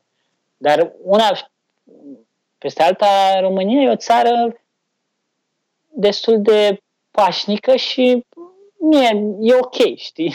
Adică așa. Adică, not bad. Da, este. Și spre deosebire de alte uh, state așa din uh, estul Europei, și hai să vorbim și de mărime, care nu sunt chiar uh, extraordinar de mari, nu suntem nici subordonați, nu suntem foarte uh, rus, rusonizați, nu există termenul ăsta, dar îl inventez eu acum. Uh, de exemplu, dacă, dacă mergi și vorbești cu oameni de peste Prut, că na, până acum există da. na, sigur cunoști și tu oamenii din Republica Moldova, ei au un alt, un alt reper. Rusia e un, re, un alt reper pentru ei decât este pentru noi și fiind și mai aproape, sunt mai apropiate de cultura lor și vorbesc altfel despre ruși. Noi vorbim altfel despre ei. Adică e... Nu e neapărat. Nu e numai chestia geografică, pentru că, de exemplu, dacă traversezi Dunărea și te duci în uh, Serbia, Dunărea nu ca să, traverse, ca să ajungi în Serbia, traversezi, mă, traversezi granița și ajungi în Serbia, uh, acolo să vezi că și ei sunt foarte pro-ruși și ei sunt mai departe de ruși decât noi, să zic așa. E vorba mai degrabă de, uh, de experiența care au avut pe de-o parte, dar și de influența Occidentului în țara respectivă. România că fiind... probabil, da, ne-am dorit foarte mult Occidentul, mai ales uh, în da. anii care în sfârșit uh, au trecut și de care mulți nu mai vor să mai vorbească. Era și un pic altfel decât în alte țări. De exemplu, în Iugoslavia, toți se duceau la muncă în Germania și în alte țări și cumva aveau un alt contact al uh, Uite, aici e iarăși un subiect uh, interesant de atins. De ce, uh, de ce comunismul în alte, în alte țări, uh, Iron Curtain, da? De ce în alte uh, state a fost mai uh, permisiv, mai ușor occidental față de uh, România, Vezi? să spunem, da. Inițial era un sim, comunismul, noi zicem comunism, știi, dar e o chestie foarte complexă și au existat fel și fel de variante, știi, că totul a început cu Karl Marx și dacă citești, bine, da. nu pot să zic că am citit prea mult de ce a scris el, dar unele chestii care zice să știi că sunt foarte cu bun simț, adică vorbește despre clasa muncitoare și explică, adică trebuie să gândești că chestia, el a apărut în cartea lui și zi, mesajul lui a apărut în, la, spre finalul anilor 1800, știi? Deci, pe vremea aia era, toată lumea trăia sub uh, regate, imperii, etc. Și el a venit cu ideea asta că clasa muncitoare nu trebuie să fie subordonată nobilimii care face bani din nimic pentru că s-au născut într-o familie. Dar după aceea comunismul a prins alte forme, a devenit, uh, a prins forma lui uh, bolșevicilor în perioada lui Lenin, Lenin când au da, când au dat jos uh, ța, pe uh, Imperiul Țarist, dar după aceea a devenit, uh, iar s-a schimbat în perioada lui Stalin și a devenit un pic mai altfel, iar ulterior, după ce a, a murit Stalin și a venit Nikita Hrușciov, mi se pare că a fost, el l-a criticat într-un discurs foarte faimos, în care toți oamenii au fost șocați pentru că pe vremea lui Stalin, dacă el ținea un discurs și tu te opreai primul din aplauze, uh, KGB-ul sau GRU, cine așa, te, te, se uitau la tine și se gândeau, bă, ăsta de ce s-a oprit primul din aplauze? Păi și de când te opreai? Adică- Bună întrebare, da, cred că trebuia el să facă semnul cumva. E, și Hrușciov a venit el cu tupeu și a criticat pe Stalin în fața tuturor demnitarilor, toată lumea a fost șocată și uh, Bine, Stalin a făcut multe lucruri rele, îți dai seama, el a omorât mai mulți oameni decât Hitler, de exemplu. Și Hrușciov a încercat în alt fel de comunism, dar ulterior, prin anii 60, 60 așa, comunismul s-a împărțit în două tabere, să zic așa. S-a împărțit în partea uh, pro-URSS și în partea care, din care făceau parte mai puține țări, printre care Cuba, China, Corea de Nord și România, știi? o, o alegere foarte, un amestec wow. foarte ciudat de țări. Dar uh, și țările astea cumva aveau un comunism aparte, cumva ei cel puțin așa, din câte am înțeles eu, ei cel puțin spuneau că țările astea ziceau că au un comunism mai pur, știi, mai aproape de socialismul adevărat. Și, uh, um, de exemplu, de asta România, de exemplu, nu era prietenă cu RSS-ul, știi, deși, cel puțin după ce a venit Ceaușescu la putere. Și um, uh, probabil că de asta, cumva la noi, în țările astea, comunismul întrepred, uh, a, cumva a intrat în toate uh, elementele societății, știi? Un cel mai extrem caz fiind Corea de Nord, în care nici în ziua de astăzi nimeni în Corea de Nord nu are bucătărie, știi? Pentru că ei toți mănâncă la cantine. Și asta vrea și Ceaușescu să facă, de exemplu, molul care l-ai tu lângă tine, era făcut inițial să fie o cantină pentru toată lumea. Și, uh, Da, bine, deci la murit celebrele înainte să- circurile Da. foamei. Un, Exact. actualmente, Și- Plața România, București Mall și mai era parcă unul pe lângă exact. Berceni, parcă Big sau... Sunt mai multe. Prin tot, e unul pe lângă Casa Poporului, mai unul pe la Militari, pe lângă AFI Palace. Multe din molurile din București sunt făcute în aceste clădiri care nu erau fă- finalizate.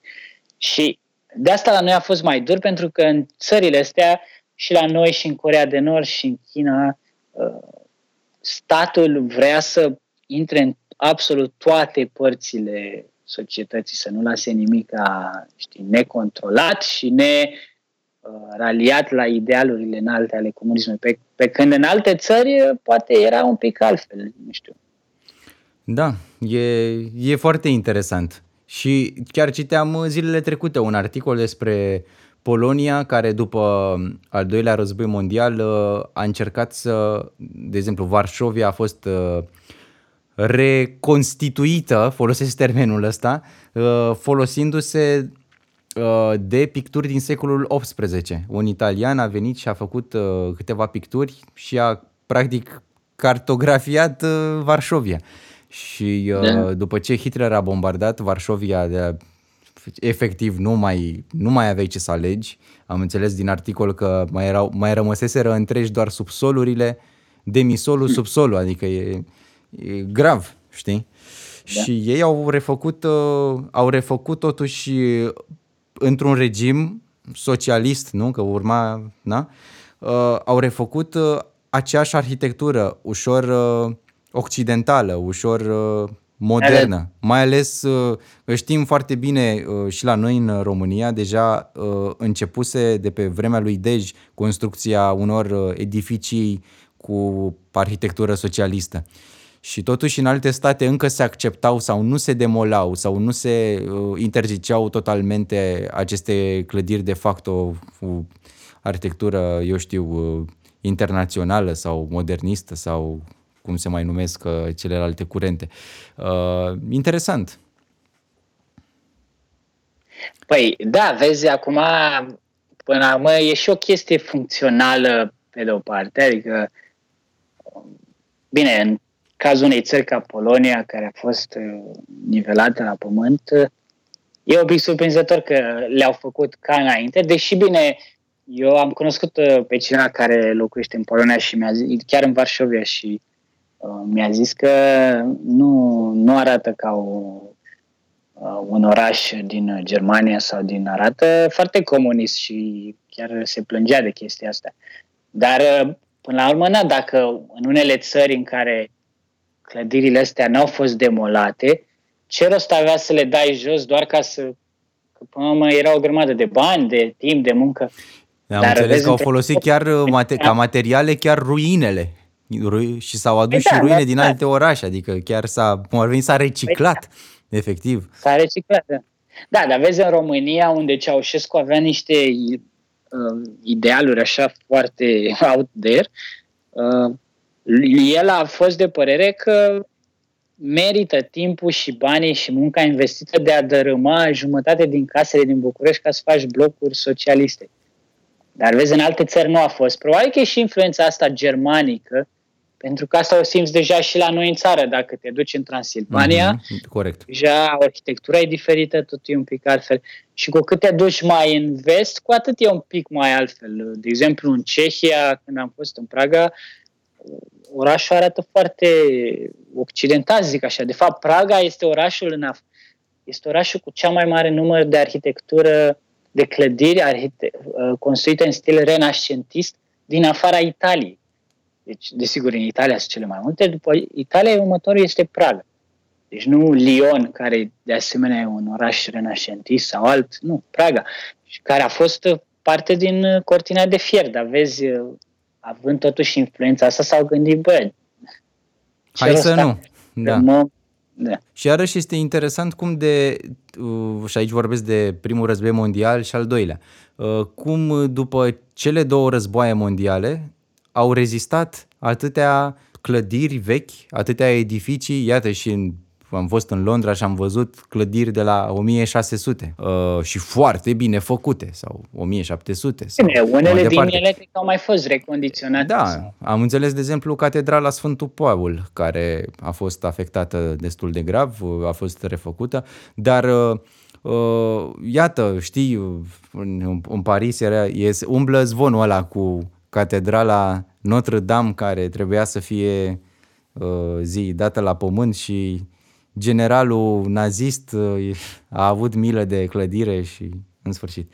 E, bine, asta a fost cu toată Franța. Francezii au fost un pic isteții și au dat seama că n-au cum să câștige războiul și au zis să ne, ne predăm. Și ăla, și normal că naziștii au zis ce rost avea să bombardeze Franța și să... Și de-aia Franța, în Franța...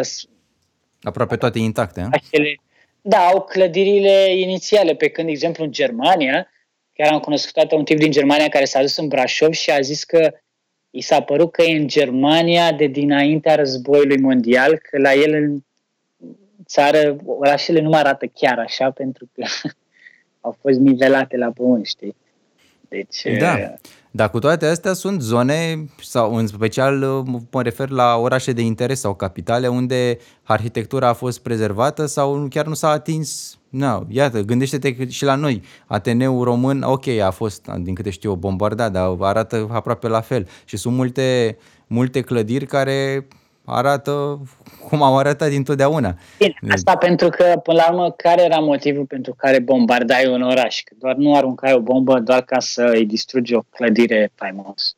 Adică bombardai uzine, fabrici, uh, chestii genul ăsta, unități militare, spitale, adică, până la urmă, să bombardezi eu, mai pe vremea era un procedeu periculos, puteai să fii doborât, puteai să se strice avionul, costisitor, nu aruncai bani așa pe fereastră doar ca să distrugi Ateneu român. Ce rost avea Probabil că dacă pe vremea aia nu erau, bombele nu erau ghidate sau, știi, și probabil câteva au căzut și pe Ateneu sau pe uh, Palatul Regal, dar nu cred că era intenția. Intenția era să bombardezi Gara de Nord, chestii de interes. Da, da. da, exact. Na, din câte știu, am fost bombardați de două ori. București mă refer. Uh, da. Și uh, printre care, da, și Palatul Regal. Uh, iată că suntem în 2020 și uh, ne aflăm aici. Și acum războaiele cum se poartă? Cum ți se pare că se poartă războaiele? Mai, mai plecăm cu sulița la luptă sau uh, e, avem un război din ăsta biologic? Mai există in... război hibrid. Hibrid. Adică, cum e asta? sau se cheamă războiul de generația a patra. Aici, în ziua de astăzi, nu mai e vorba de... Um, vezi, există, există un anumit gen de o, o ordine mondială uh, care e cumva dată de Națiunile Unite, știi? Pentru că toate țările din lume, în afară de două, trei, sunt uh, în Națiunile Unite și, practic, deși organismul ăsta internațional nu are o autoritate neapărat așa de mare asupra țărilor și asupra lumii, totuși, mai ales, dat, mai ales datorită internetului și mass media și mai departe, țările trebuie să. e ca un fel de joc al, al puterii și al, să zic așa, al punctului, al moralității, știi? Fiecare trebuie să arate că e o țară morală și că ce face, face din binele prea plinul inimii sale. Pentru că ziua de astăzi nu mai este permis să te duci să invadezi o țară doar ca să... Adică, cum era, de exemplu, acum 2000 de ani, când uh, împăratul roman invada o țară că invada Dacia ca să o invadeze. Adică ce? ca să-și extindă puterea și... În ziua de astăzi trebuie să ai un motiv umanitar, știi? Și atunci aici e chestia. Că aici se dă război, se dă la nivel informațional, știi? Cum faci mm-hmm. să pară că ce faci tu e bine, chiar dacă nu e? De exemplu, cum a fost în, în Irak, nu? Război, arme de distrugere în masă și nu s-a găsit nimic nici până acum, dar în schimb s-a găsit foarte mult petrol, evident.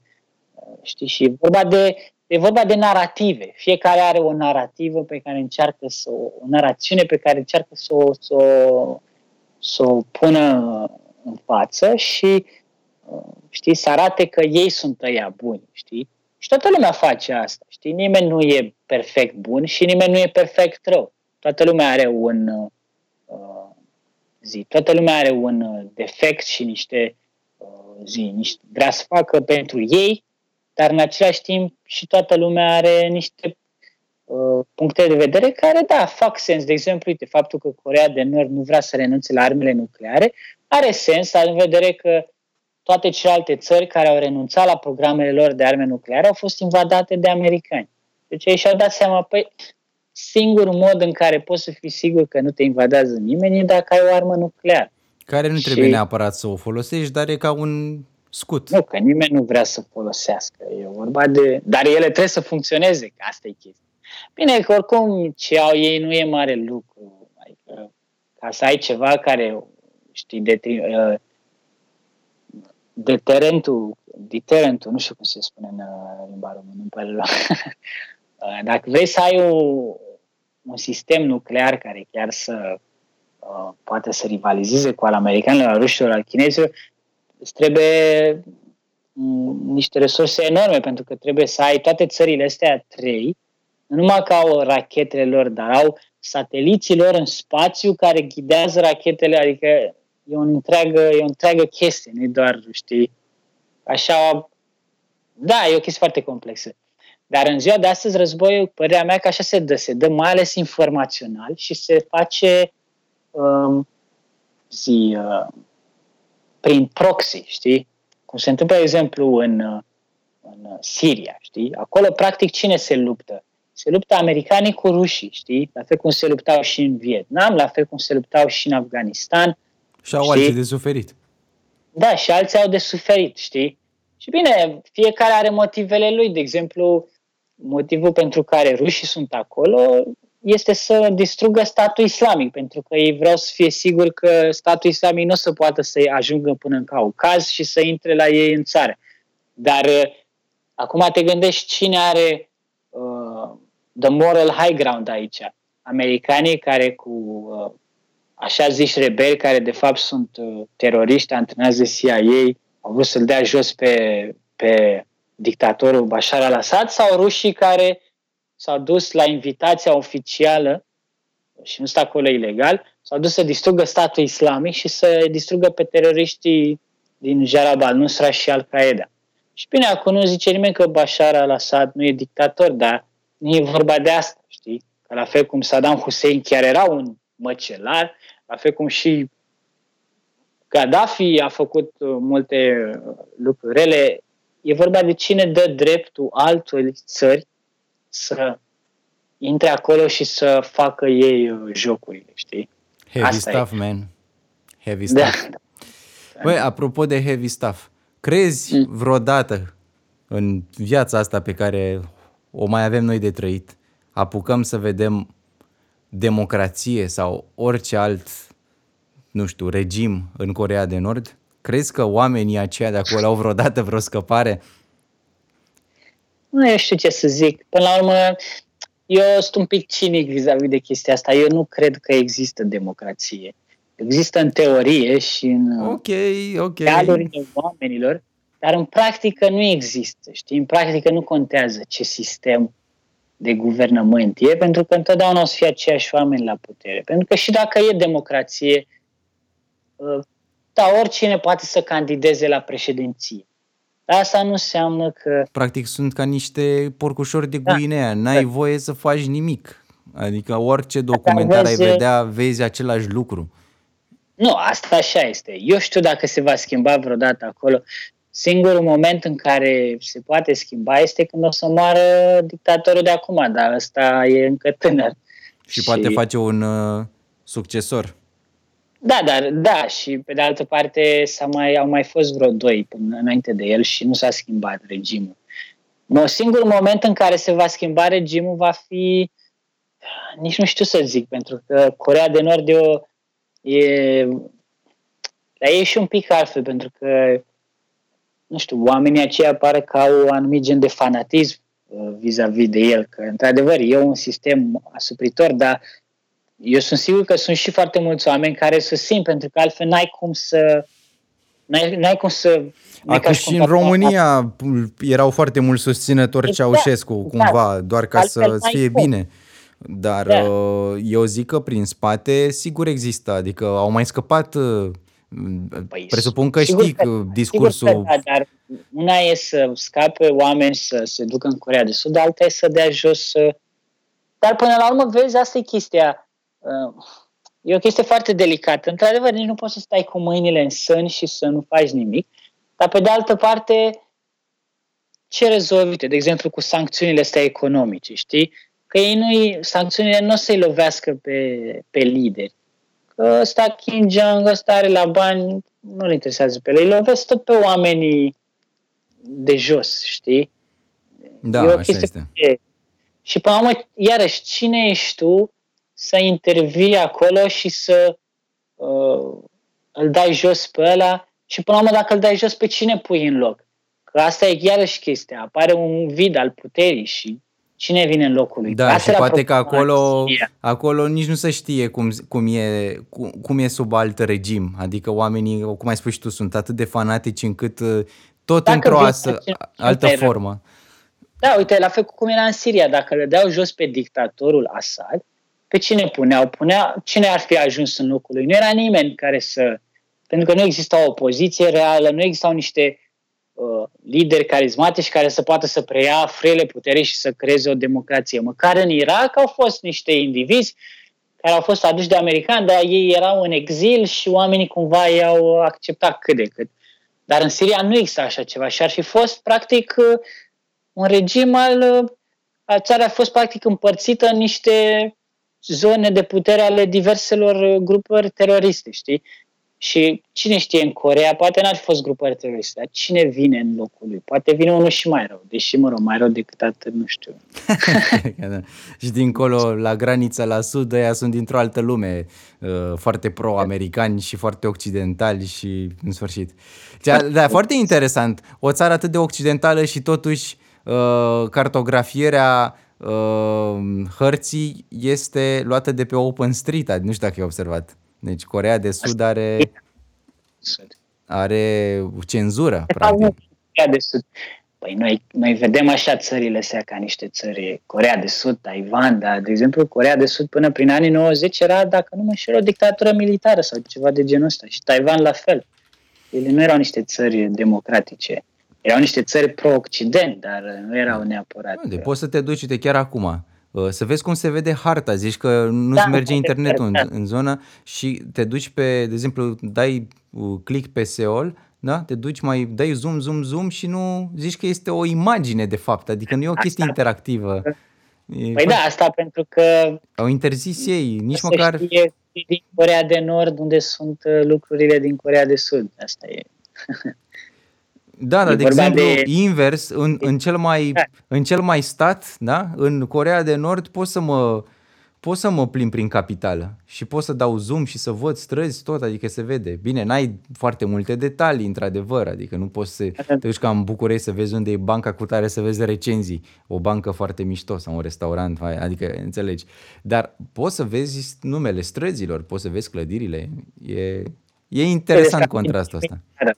Cum? Da, Cred că bănesc că e o chestie de strategie militară, dar într-adevăr e interesant. Da.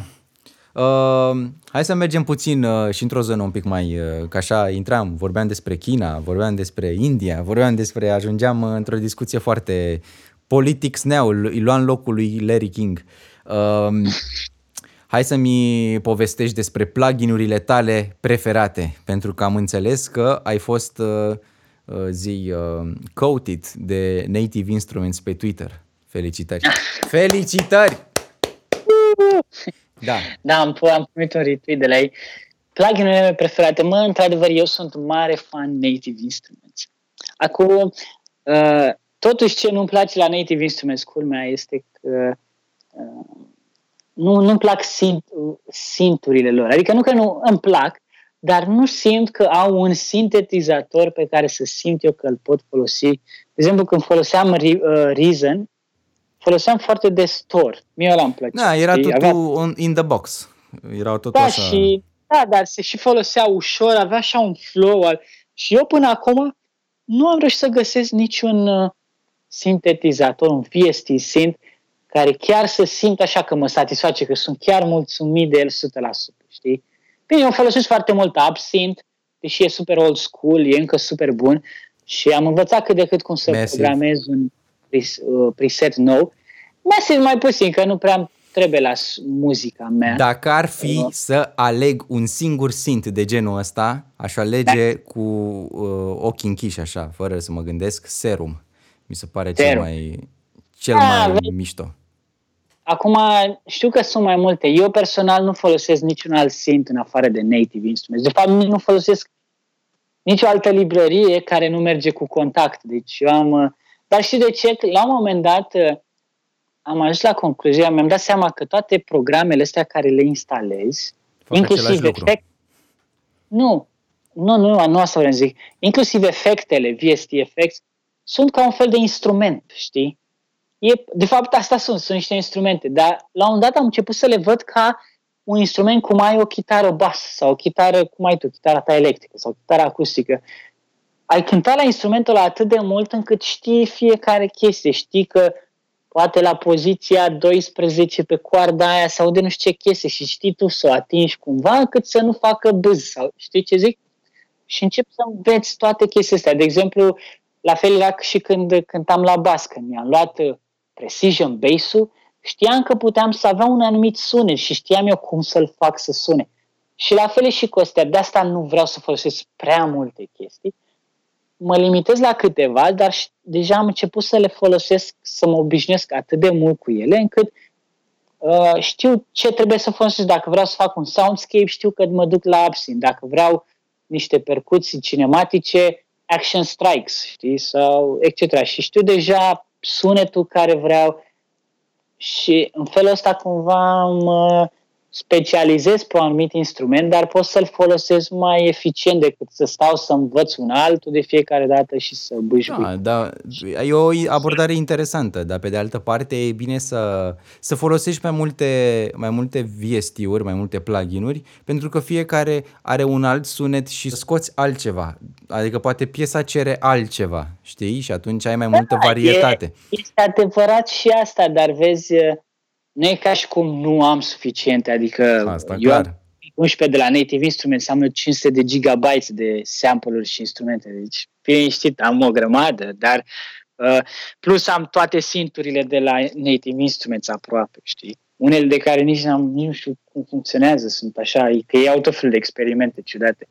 Dar, uh, da, de exemplu, Polyplex, nu știu ce, niște chestii de astea care da, Nici da, bine, dacă intri într-o zonă din aia Trend CDM, cine știe, poate chiar își au rostul acolo. Da, dar nici măcar, nu știu, dar bine, ei, eu când am cumpărat bandele ăsta, ți le pune pe toate, știi, și... Să te dar, zi, da. wow, câte chestii ai. Da, câte chestii, da.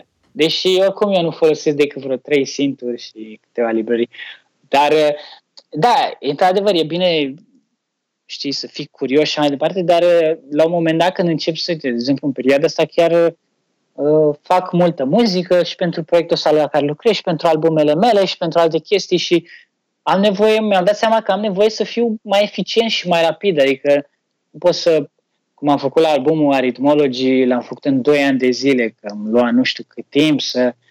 Și acum, și atunci încerc să lucrez pe aceleași plugin-uri ca să fi obișnuit cu ele și să pot după aceea să efectiv să fac muzica, nu să mă pierd în chestia asta care e foarte tentantă, pe care o fac mulți muzicieni și eu inclusiv, de a descoperi alte, știi, alte plugin-uri, e o chestie de asta, știi?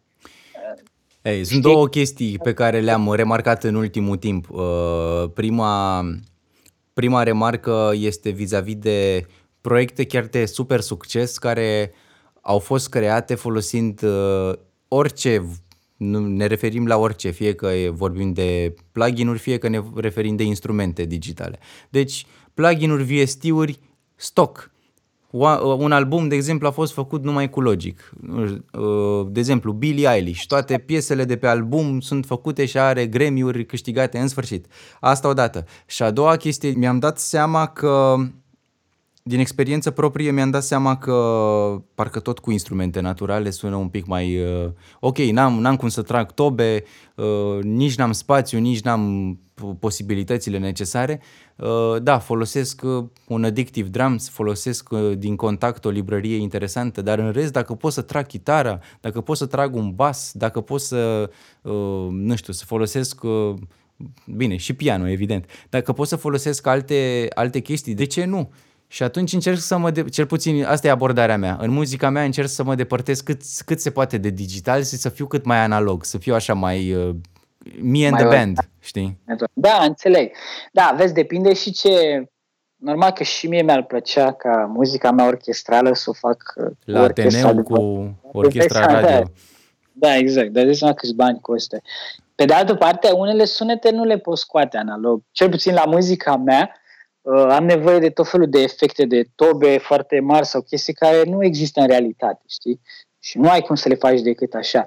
Dar la genul de uh, muzică care o faci tu la pop, uh, sigur, eu ți-am zis de mai de mult, eu în locul tău aș fi făcut doar chitară și voce și aș făcut așa o chestie.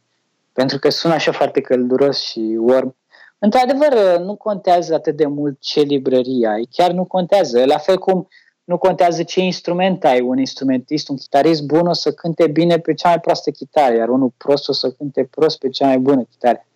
Și asta am văzut la chitara mea bas. Eu aveam uh, basul al meu, Harley Benton, care era vai de el, și nu mai știu cui i-am dat eu să cânte, dar știu că a cântat la un dat cineva care era foarte... Și eu îi spuneam, mă, vezi că el sună foarte prost, că e un bas foarte prost.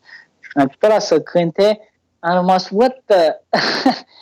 că nu conta ce, cum, ce instrument era, conta cum cântai, știi? Așa e, și da. tipul ăla era foarte bun. Și într-adevăr nu contează ce, ce librărie.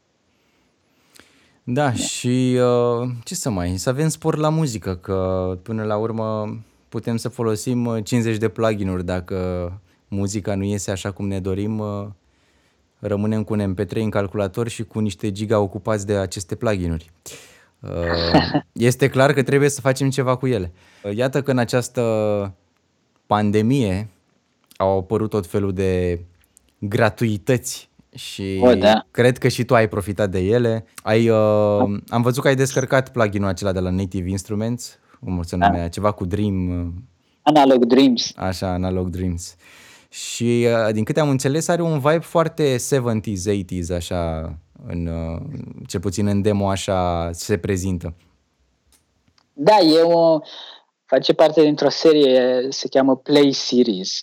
Scos trei uh, plugin-uri. Ăsta, Ethereal, nu știu, ceva cu Earth și încă unul. Și uh, ideea e că astea sunt niște plugin-uri nu ai aproape nicio setare, sunt foarte puține setări care ți le dă, doar niște, știi, cata, filter, un EQ mic și uh, deci nu le poți programa practic, dar ele vin uh, cumva gata de cântat și sunt bune pentru atunci când uh, vrei să faci o, o ciornă, știi, un draft și trebuie să faci ceva repede și n-ai chef să stai să cauți că problema e că n-ai multe plugin-uri, e că ți ia foarte mult timp să găsești sunetul care vrei. Și atunci ești, ăsta are, cred că, 40 de preseturi, 50 în total, știi? Deci n-are prea nu mult. ți se pare un potențial de final să-l lași acolo? Adică e Ba, doar de da. drafturi, adică... Pentru se mine, pare. da, pentru că la mine, depinde ce faci, dacă vrei, dacă, fa, dacă știi, Uite, îl faci vezi în muzică- muzica mea? Vezi vreun Ba, ton de da. acolo în muzica mea? Da, de ce nu? Da. Că Are și, în principal e făcut pentru paduri, dar are și niște be- basuri și niște lead synth-uri. Da, chiar îl văd. Dar uh, pentru mine, o mare parte din ce fac eu ca și compozitor e sound design-ul și eu aproape orice sunet care îl folosesc, îl fac eu sau dacă îl pornesc de la un preset, îl, uh, îl desfac așa în bucăți, să zic așa, și le reconstruiesc eu cum vreau eu. Dar pentru mine e foarte important să am eu sunetul meu anume, știi? Că așa ar fi super ușor, știi, să ai că ce farmec ar avea, că la mine muzica mea face... E foarte important uh, în muzica mea uh, sunet, efectiv, sound design și face parte din uh, procesul creativ, să zic așa, și ceea ce farmec ar avea dacă aș lua un preset pur și simplu. Păi uite, poți să faci așa, să mergi în uh, într-un concert live și să ai deja presetul acolo și îl cânti direct cu o clapă MIDI și te ajută. Da, a, păi asta este altceva, într-adevăr. Mai Eu știu stai, să nu te vedem. mai chinui, nu te mai... Poate prin toamnă o să încep și o să țin niște concerte cumva, dar să vedem. Păi în toamnă ieșim afară? sper, sper, Andrei, că dacă nu... Profetul Mihail face dezvăluiri, breaking news. Uluitor. Cred că Să ăsta ne va fi bea- teaserul de podcast. Deci, uh, Așa. ai cuvântul. Ce se va întâmpla în septembrie 2020? Vom ieși afară din casă și vom uh, mânca prune direct din copac. Le vom rupe noi cu mânuțele noastre. Așa, Sincer. așa. Și da, uh, ar fi foarte bine, ce să mai, clar. Uh, mamă, deci, wow, cât am vorbit, parcă, parcă, iată, s-au făcut, în momentul acesta s-au făcut două ore, dacă vorbeam pe Da. un telefon GSM, uh, ne întrerupea să- conexiunea. Dar iată că Skype-ul uh, are acest avantaj de a vorbi nelimitat. Are și el un avantaj. Cel mai avantaj. Ce Uh, mai- poate că s- singurul produs uh, uh, cunoscut al uh, companiei Microsoft. Sâc. În afară de Windows. Da, în afară de Windows, dar mă refer că, știi că de-a lungul timpului, mari giganți uh, au uh, acaparat anumite chestii. De exemplu, Ah, uh, încercat Flickr, Yahoo a fost uh, cel care a cumpărat Flickr, uh, Beats a fost cumpărat de Apple, Instagramul de Facebook și WhatsApp-ul la fel. Și au fost tot felul de... Ai cumpărat de Windows. Da, într-adevăr. da, da. E și Nokia, dar mă, după aceea. A, hai să nu vorbim despre Nokia, cel mai mare fail din, din industria tehnologiei. Mi se pare că a fost și un sabotaj acolo. Nu știu, dar ce au vrut ei să facă a fost o idee foarte bună, doar că nu le-a ieșit, pentru că dacă stai și te gândești, dacă te uiți în ziua de astăzi cum arată interfața la majoritatea programelor, la app-urile, arată cam cum arăta Windows Mobile, știi? Doar că ei au fost un pic prea ahead of their time și um, nu știu, au încercat și oamenii, părerea mea că n-a fost o idee rea, ideea asta de a avea o unitate, să ai aceeași sistem de operare, aceeași interfață pe tabletă, telefon, laptop, calculator și să fie totul interchangeable, mi se pare o idee foarte bună, dar ceva n-a funcționat, nu-mi dau seama exact ce. Probabil că oamenii, de fapt, îți zic ce, um, n-au avut succes cu App Store, știi? Asta cred că a fost. N-au reușit să aducă atât de mulți developeri pe App Store-ul lor, cât au adus ăia de cei de la Apple și cei de la Google pe platformele Asta lor. vreau să spun eu, Și Mihail. cred că asta, e, asta a fost. Deși erau multe aplicații care aveau, mai ales astea cele mai mari, știi, dar uh, nimeni nu se închisea să facă și pentru Windows, și a, adică nimeni. WhatsApp era, dar WhatsApp pe vremea aia era și pentru telefoane cu Java, știi? Adică, E, oricum, uh, când vorbim despre consumerism, uh, deja avem două, două etape, două ere, dacă vrei. Uh, Perioada în care aveai un telefon Nokia pe care îl țineai încărcat o săptămână, bine, nici n-avea cine știe ce caracteristici, și etapa asta în care ciclul unui telefon se schimbă de la an la an. Adică dacă ne aducem aminte, un 3310 era la modă mai mulți ani.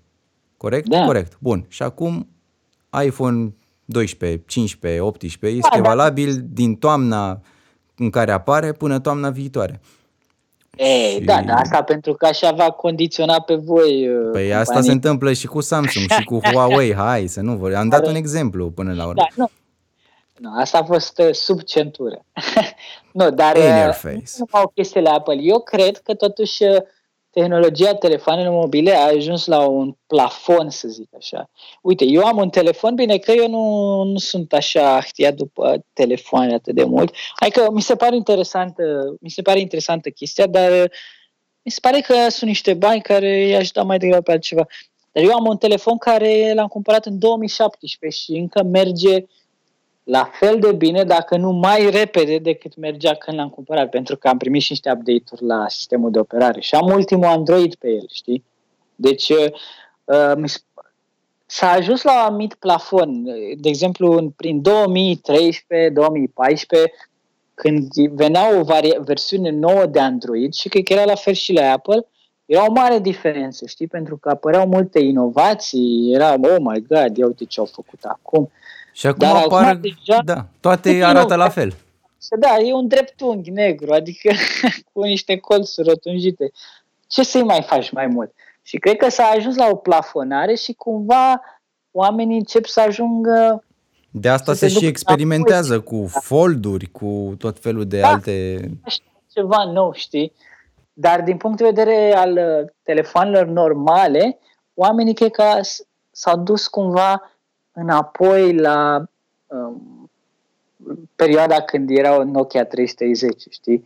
Și că nu cred că sunt singurul care are un telefon mai mulți ani de zile în ziua de astăzi, pentru că sunt atât de bune și cerințele aplicațiilor nu cresc exponențial, știi? E, e o chestie cam la fel cum a fost cu procesoarele de calculator, știi?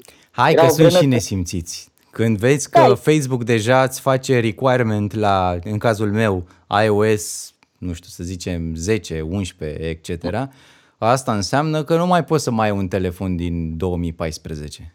Știi, vorba vine. 14, da, dar uh, vreau să zic că, uh, ca să continui ideea, e cam la fel cum a fost cu procesoarele de calculator pe la începutul anilor 2000, sfârșit de 90, uh, în fiecare an aproape că se dubla viteza, știi?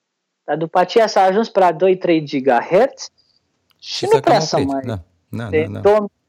2020 și nu găsești. Calculatorul meu are 4,2 GHz pe procesor, pe nucleu și nu găsești mai rapid de atât. Poate 4,5, dar cam atât.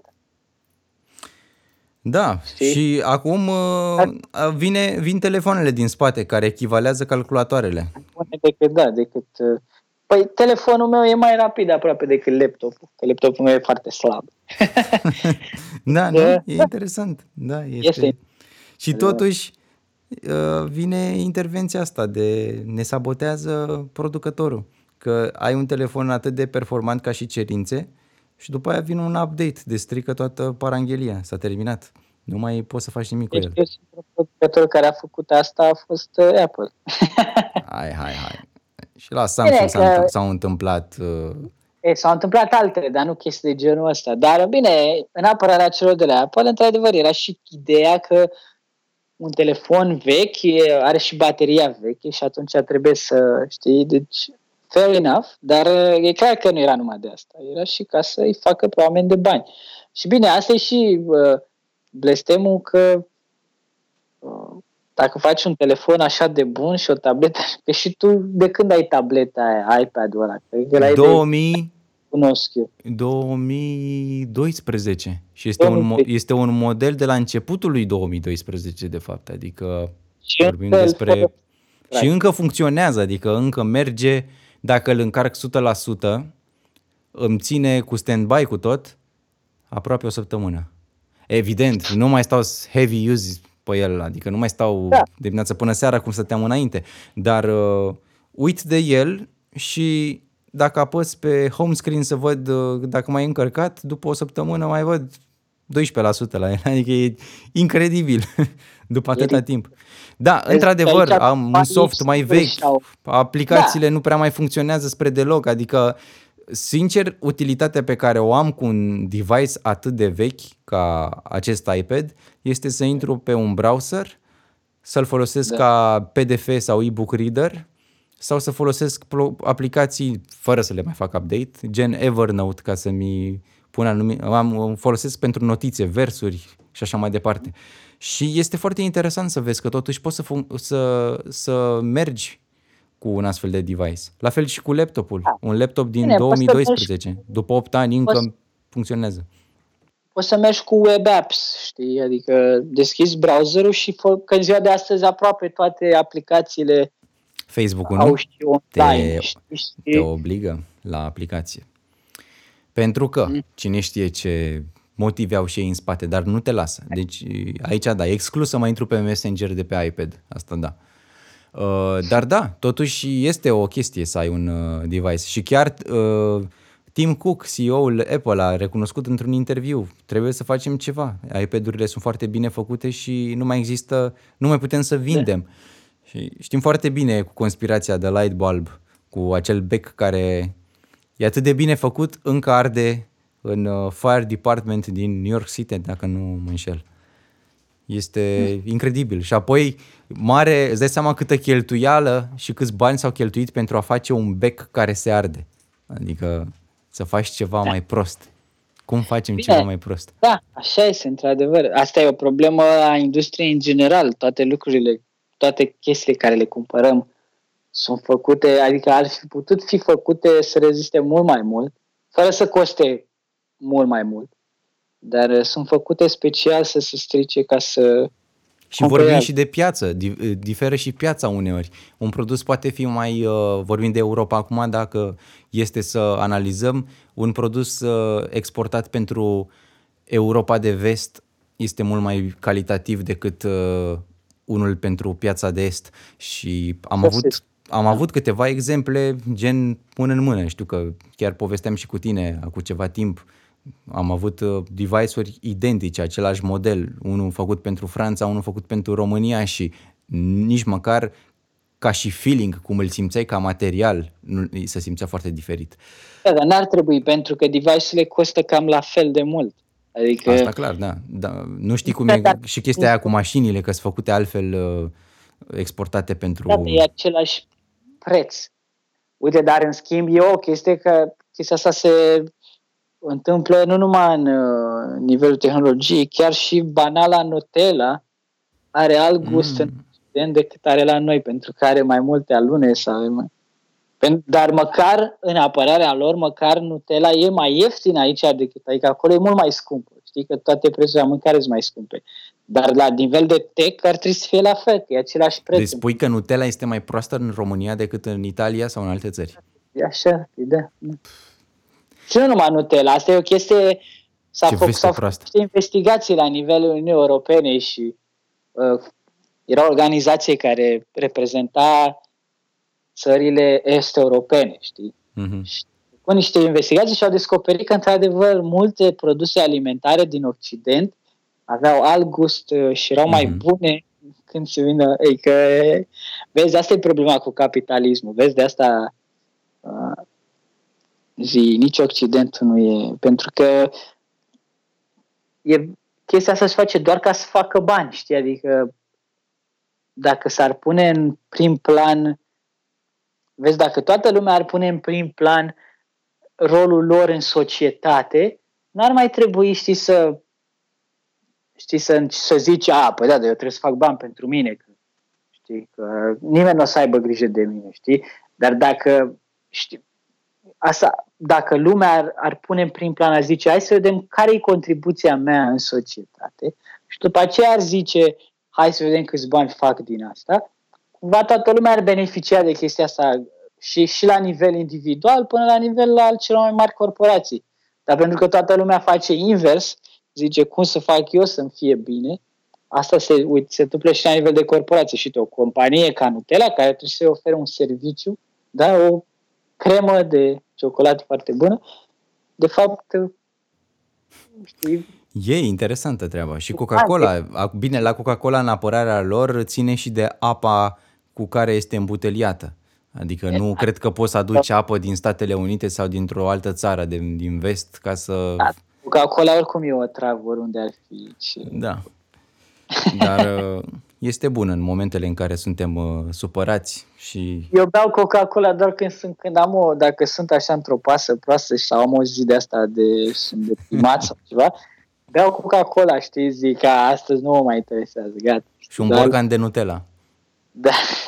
Pe care hai să învățăm și să învățăm și pe ascultătorii noștri, după ce îl consumăm, life hack, îl spălăm foarte bine și îl transformăm în pahar de băut apă. Știi? Nu cred că sunt singurul care s-a gândit la asta, dar da. Da, sunt niște pahare foarte bune pentru că au o stică foarte groasă și rezistente. Bine, deci, dacă luăm Nutella aia de săraci la 7-8 lei, aia, borcanul cel mai mic, ăla e pahar, că restul e borcan direct, adică acolo pui, eu știu, cereale, făină, semințe. Da, păi am, am unul din ăla mai mare în care îmi pun usturoiul. De cojit sau cojit? Nu, e îl țin așa și după aia iau și fac mușdei din el, știi, dar nu l țin, știi. Ah, bun. Deja am, deja am strâns o colecție formidabilă, acum știu la ce să le folosesc. Mai aflu ceva din podcasturile astea. Păi iată, iată, da. Măi, ce discuție, trebuie să facem și o parte a doua, pentru că deja avem două ore și un sfert. Așadar, uh, let's wrap it up și mai facem noi și într-o altă ediție o, o continuare. Acum că am, că am spus-o verbal, trebuie să ne ținem de cuvânt, deci nu mai poți să dai înapoi. Da. Deci, corect. Pe, în apărarea mea doar tu ai zis, așa că... Păi hai, acum spune și tu. mai, mai, mai facem partea a doua, iată.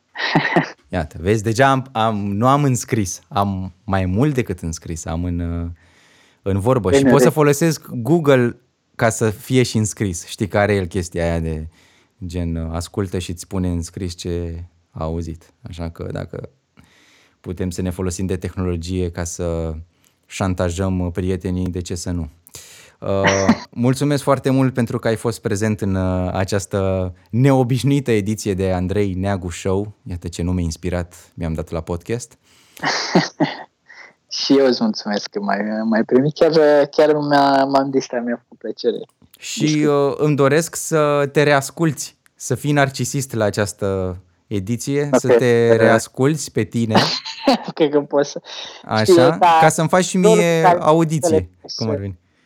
Dacă, da, de așa, pe mut. Două lucruri care nu poți să le faci, să-ți asculti vocea și să-ți vezi poza din profil. nu e nimic mai rău decât aceste două lucruri. Sau poza din buletin de la 14 ani. Aia este cea mai... Totdeauna și bine în pozele de buletin, dar poza ta din profil, oh my god, nimic nu mai rău de atât.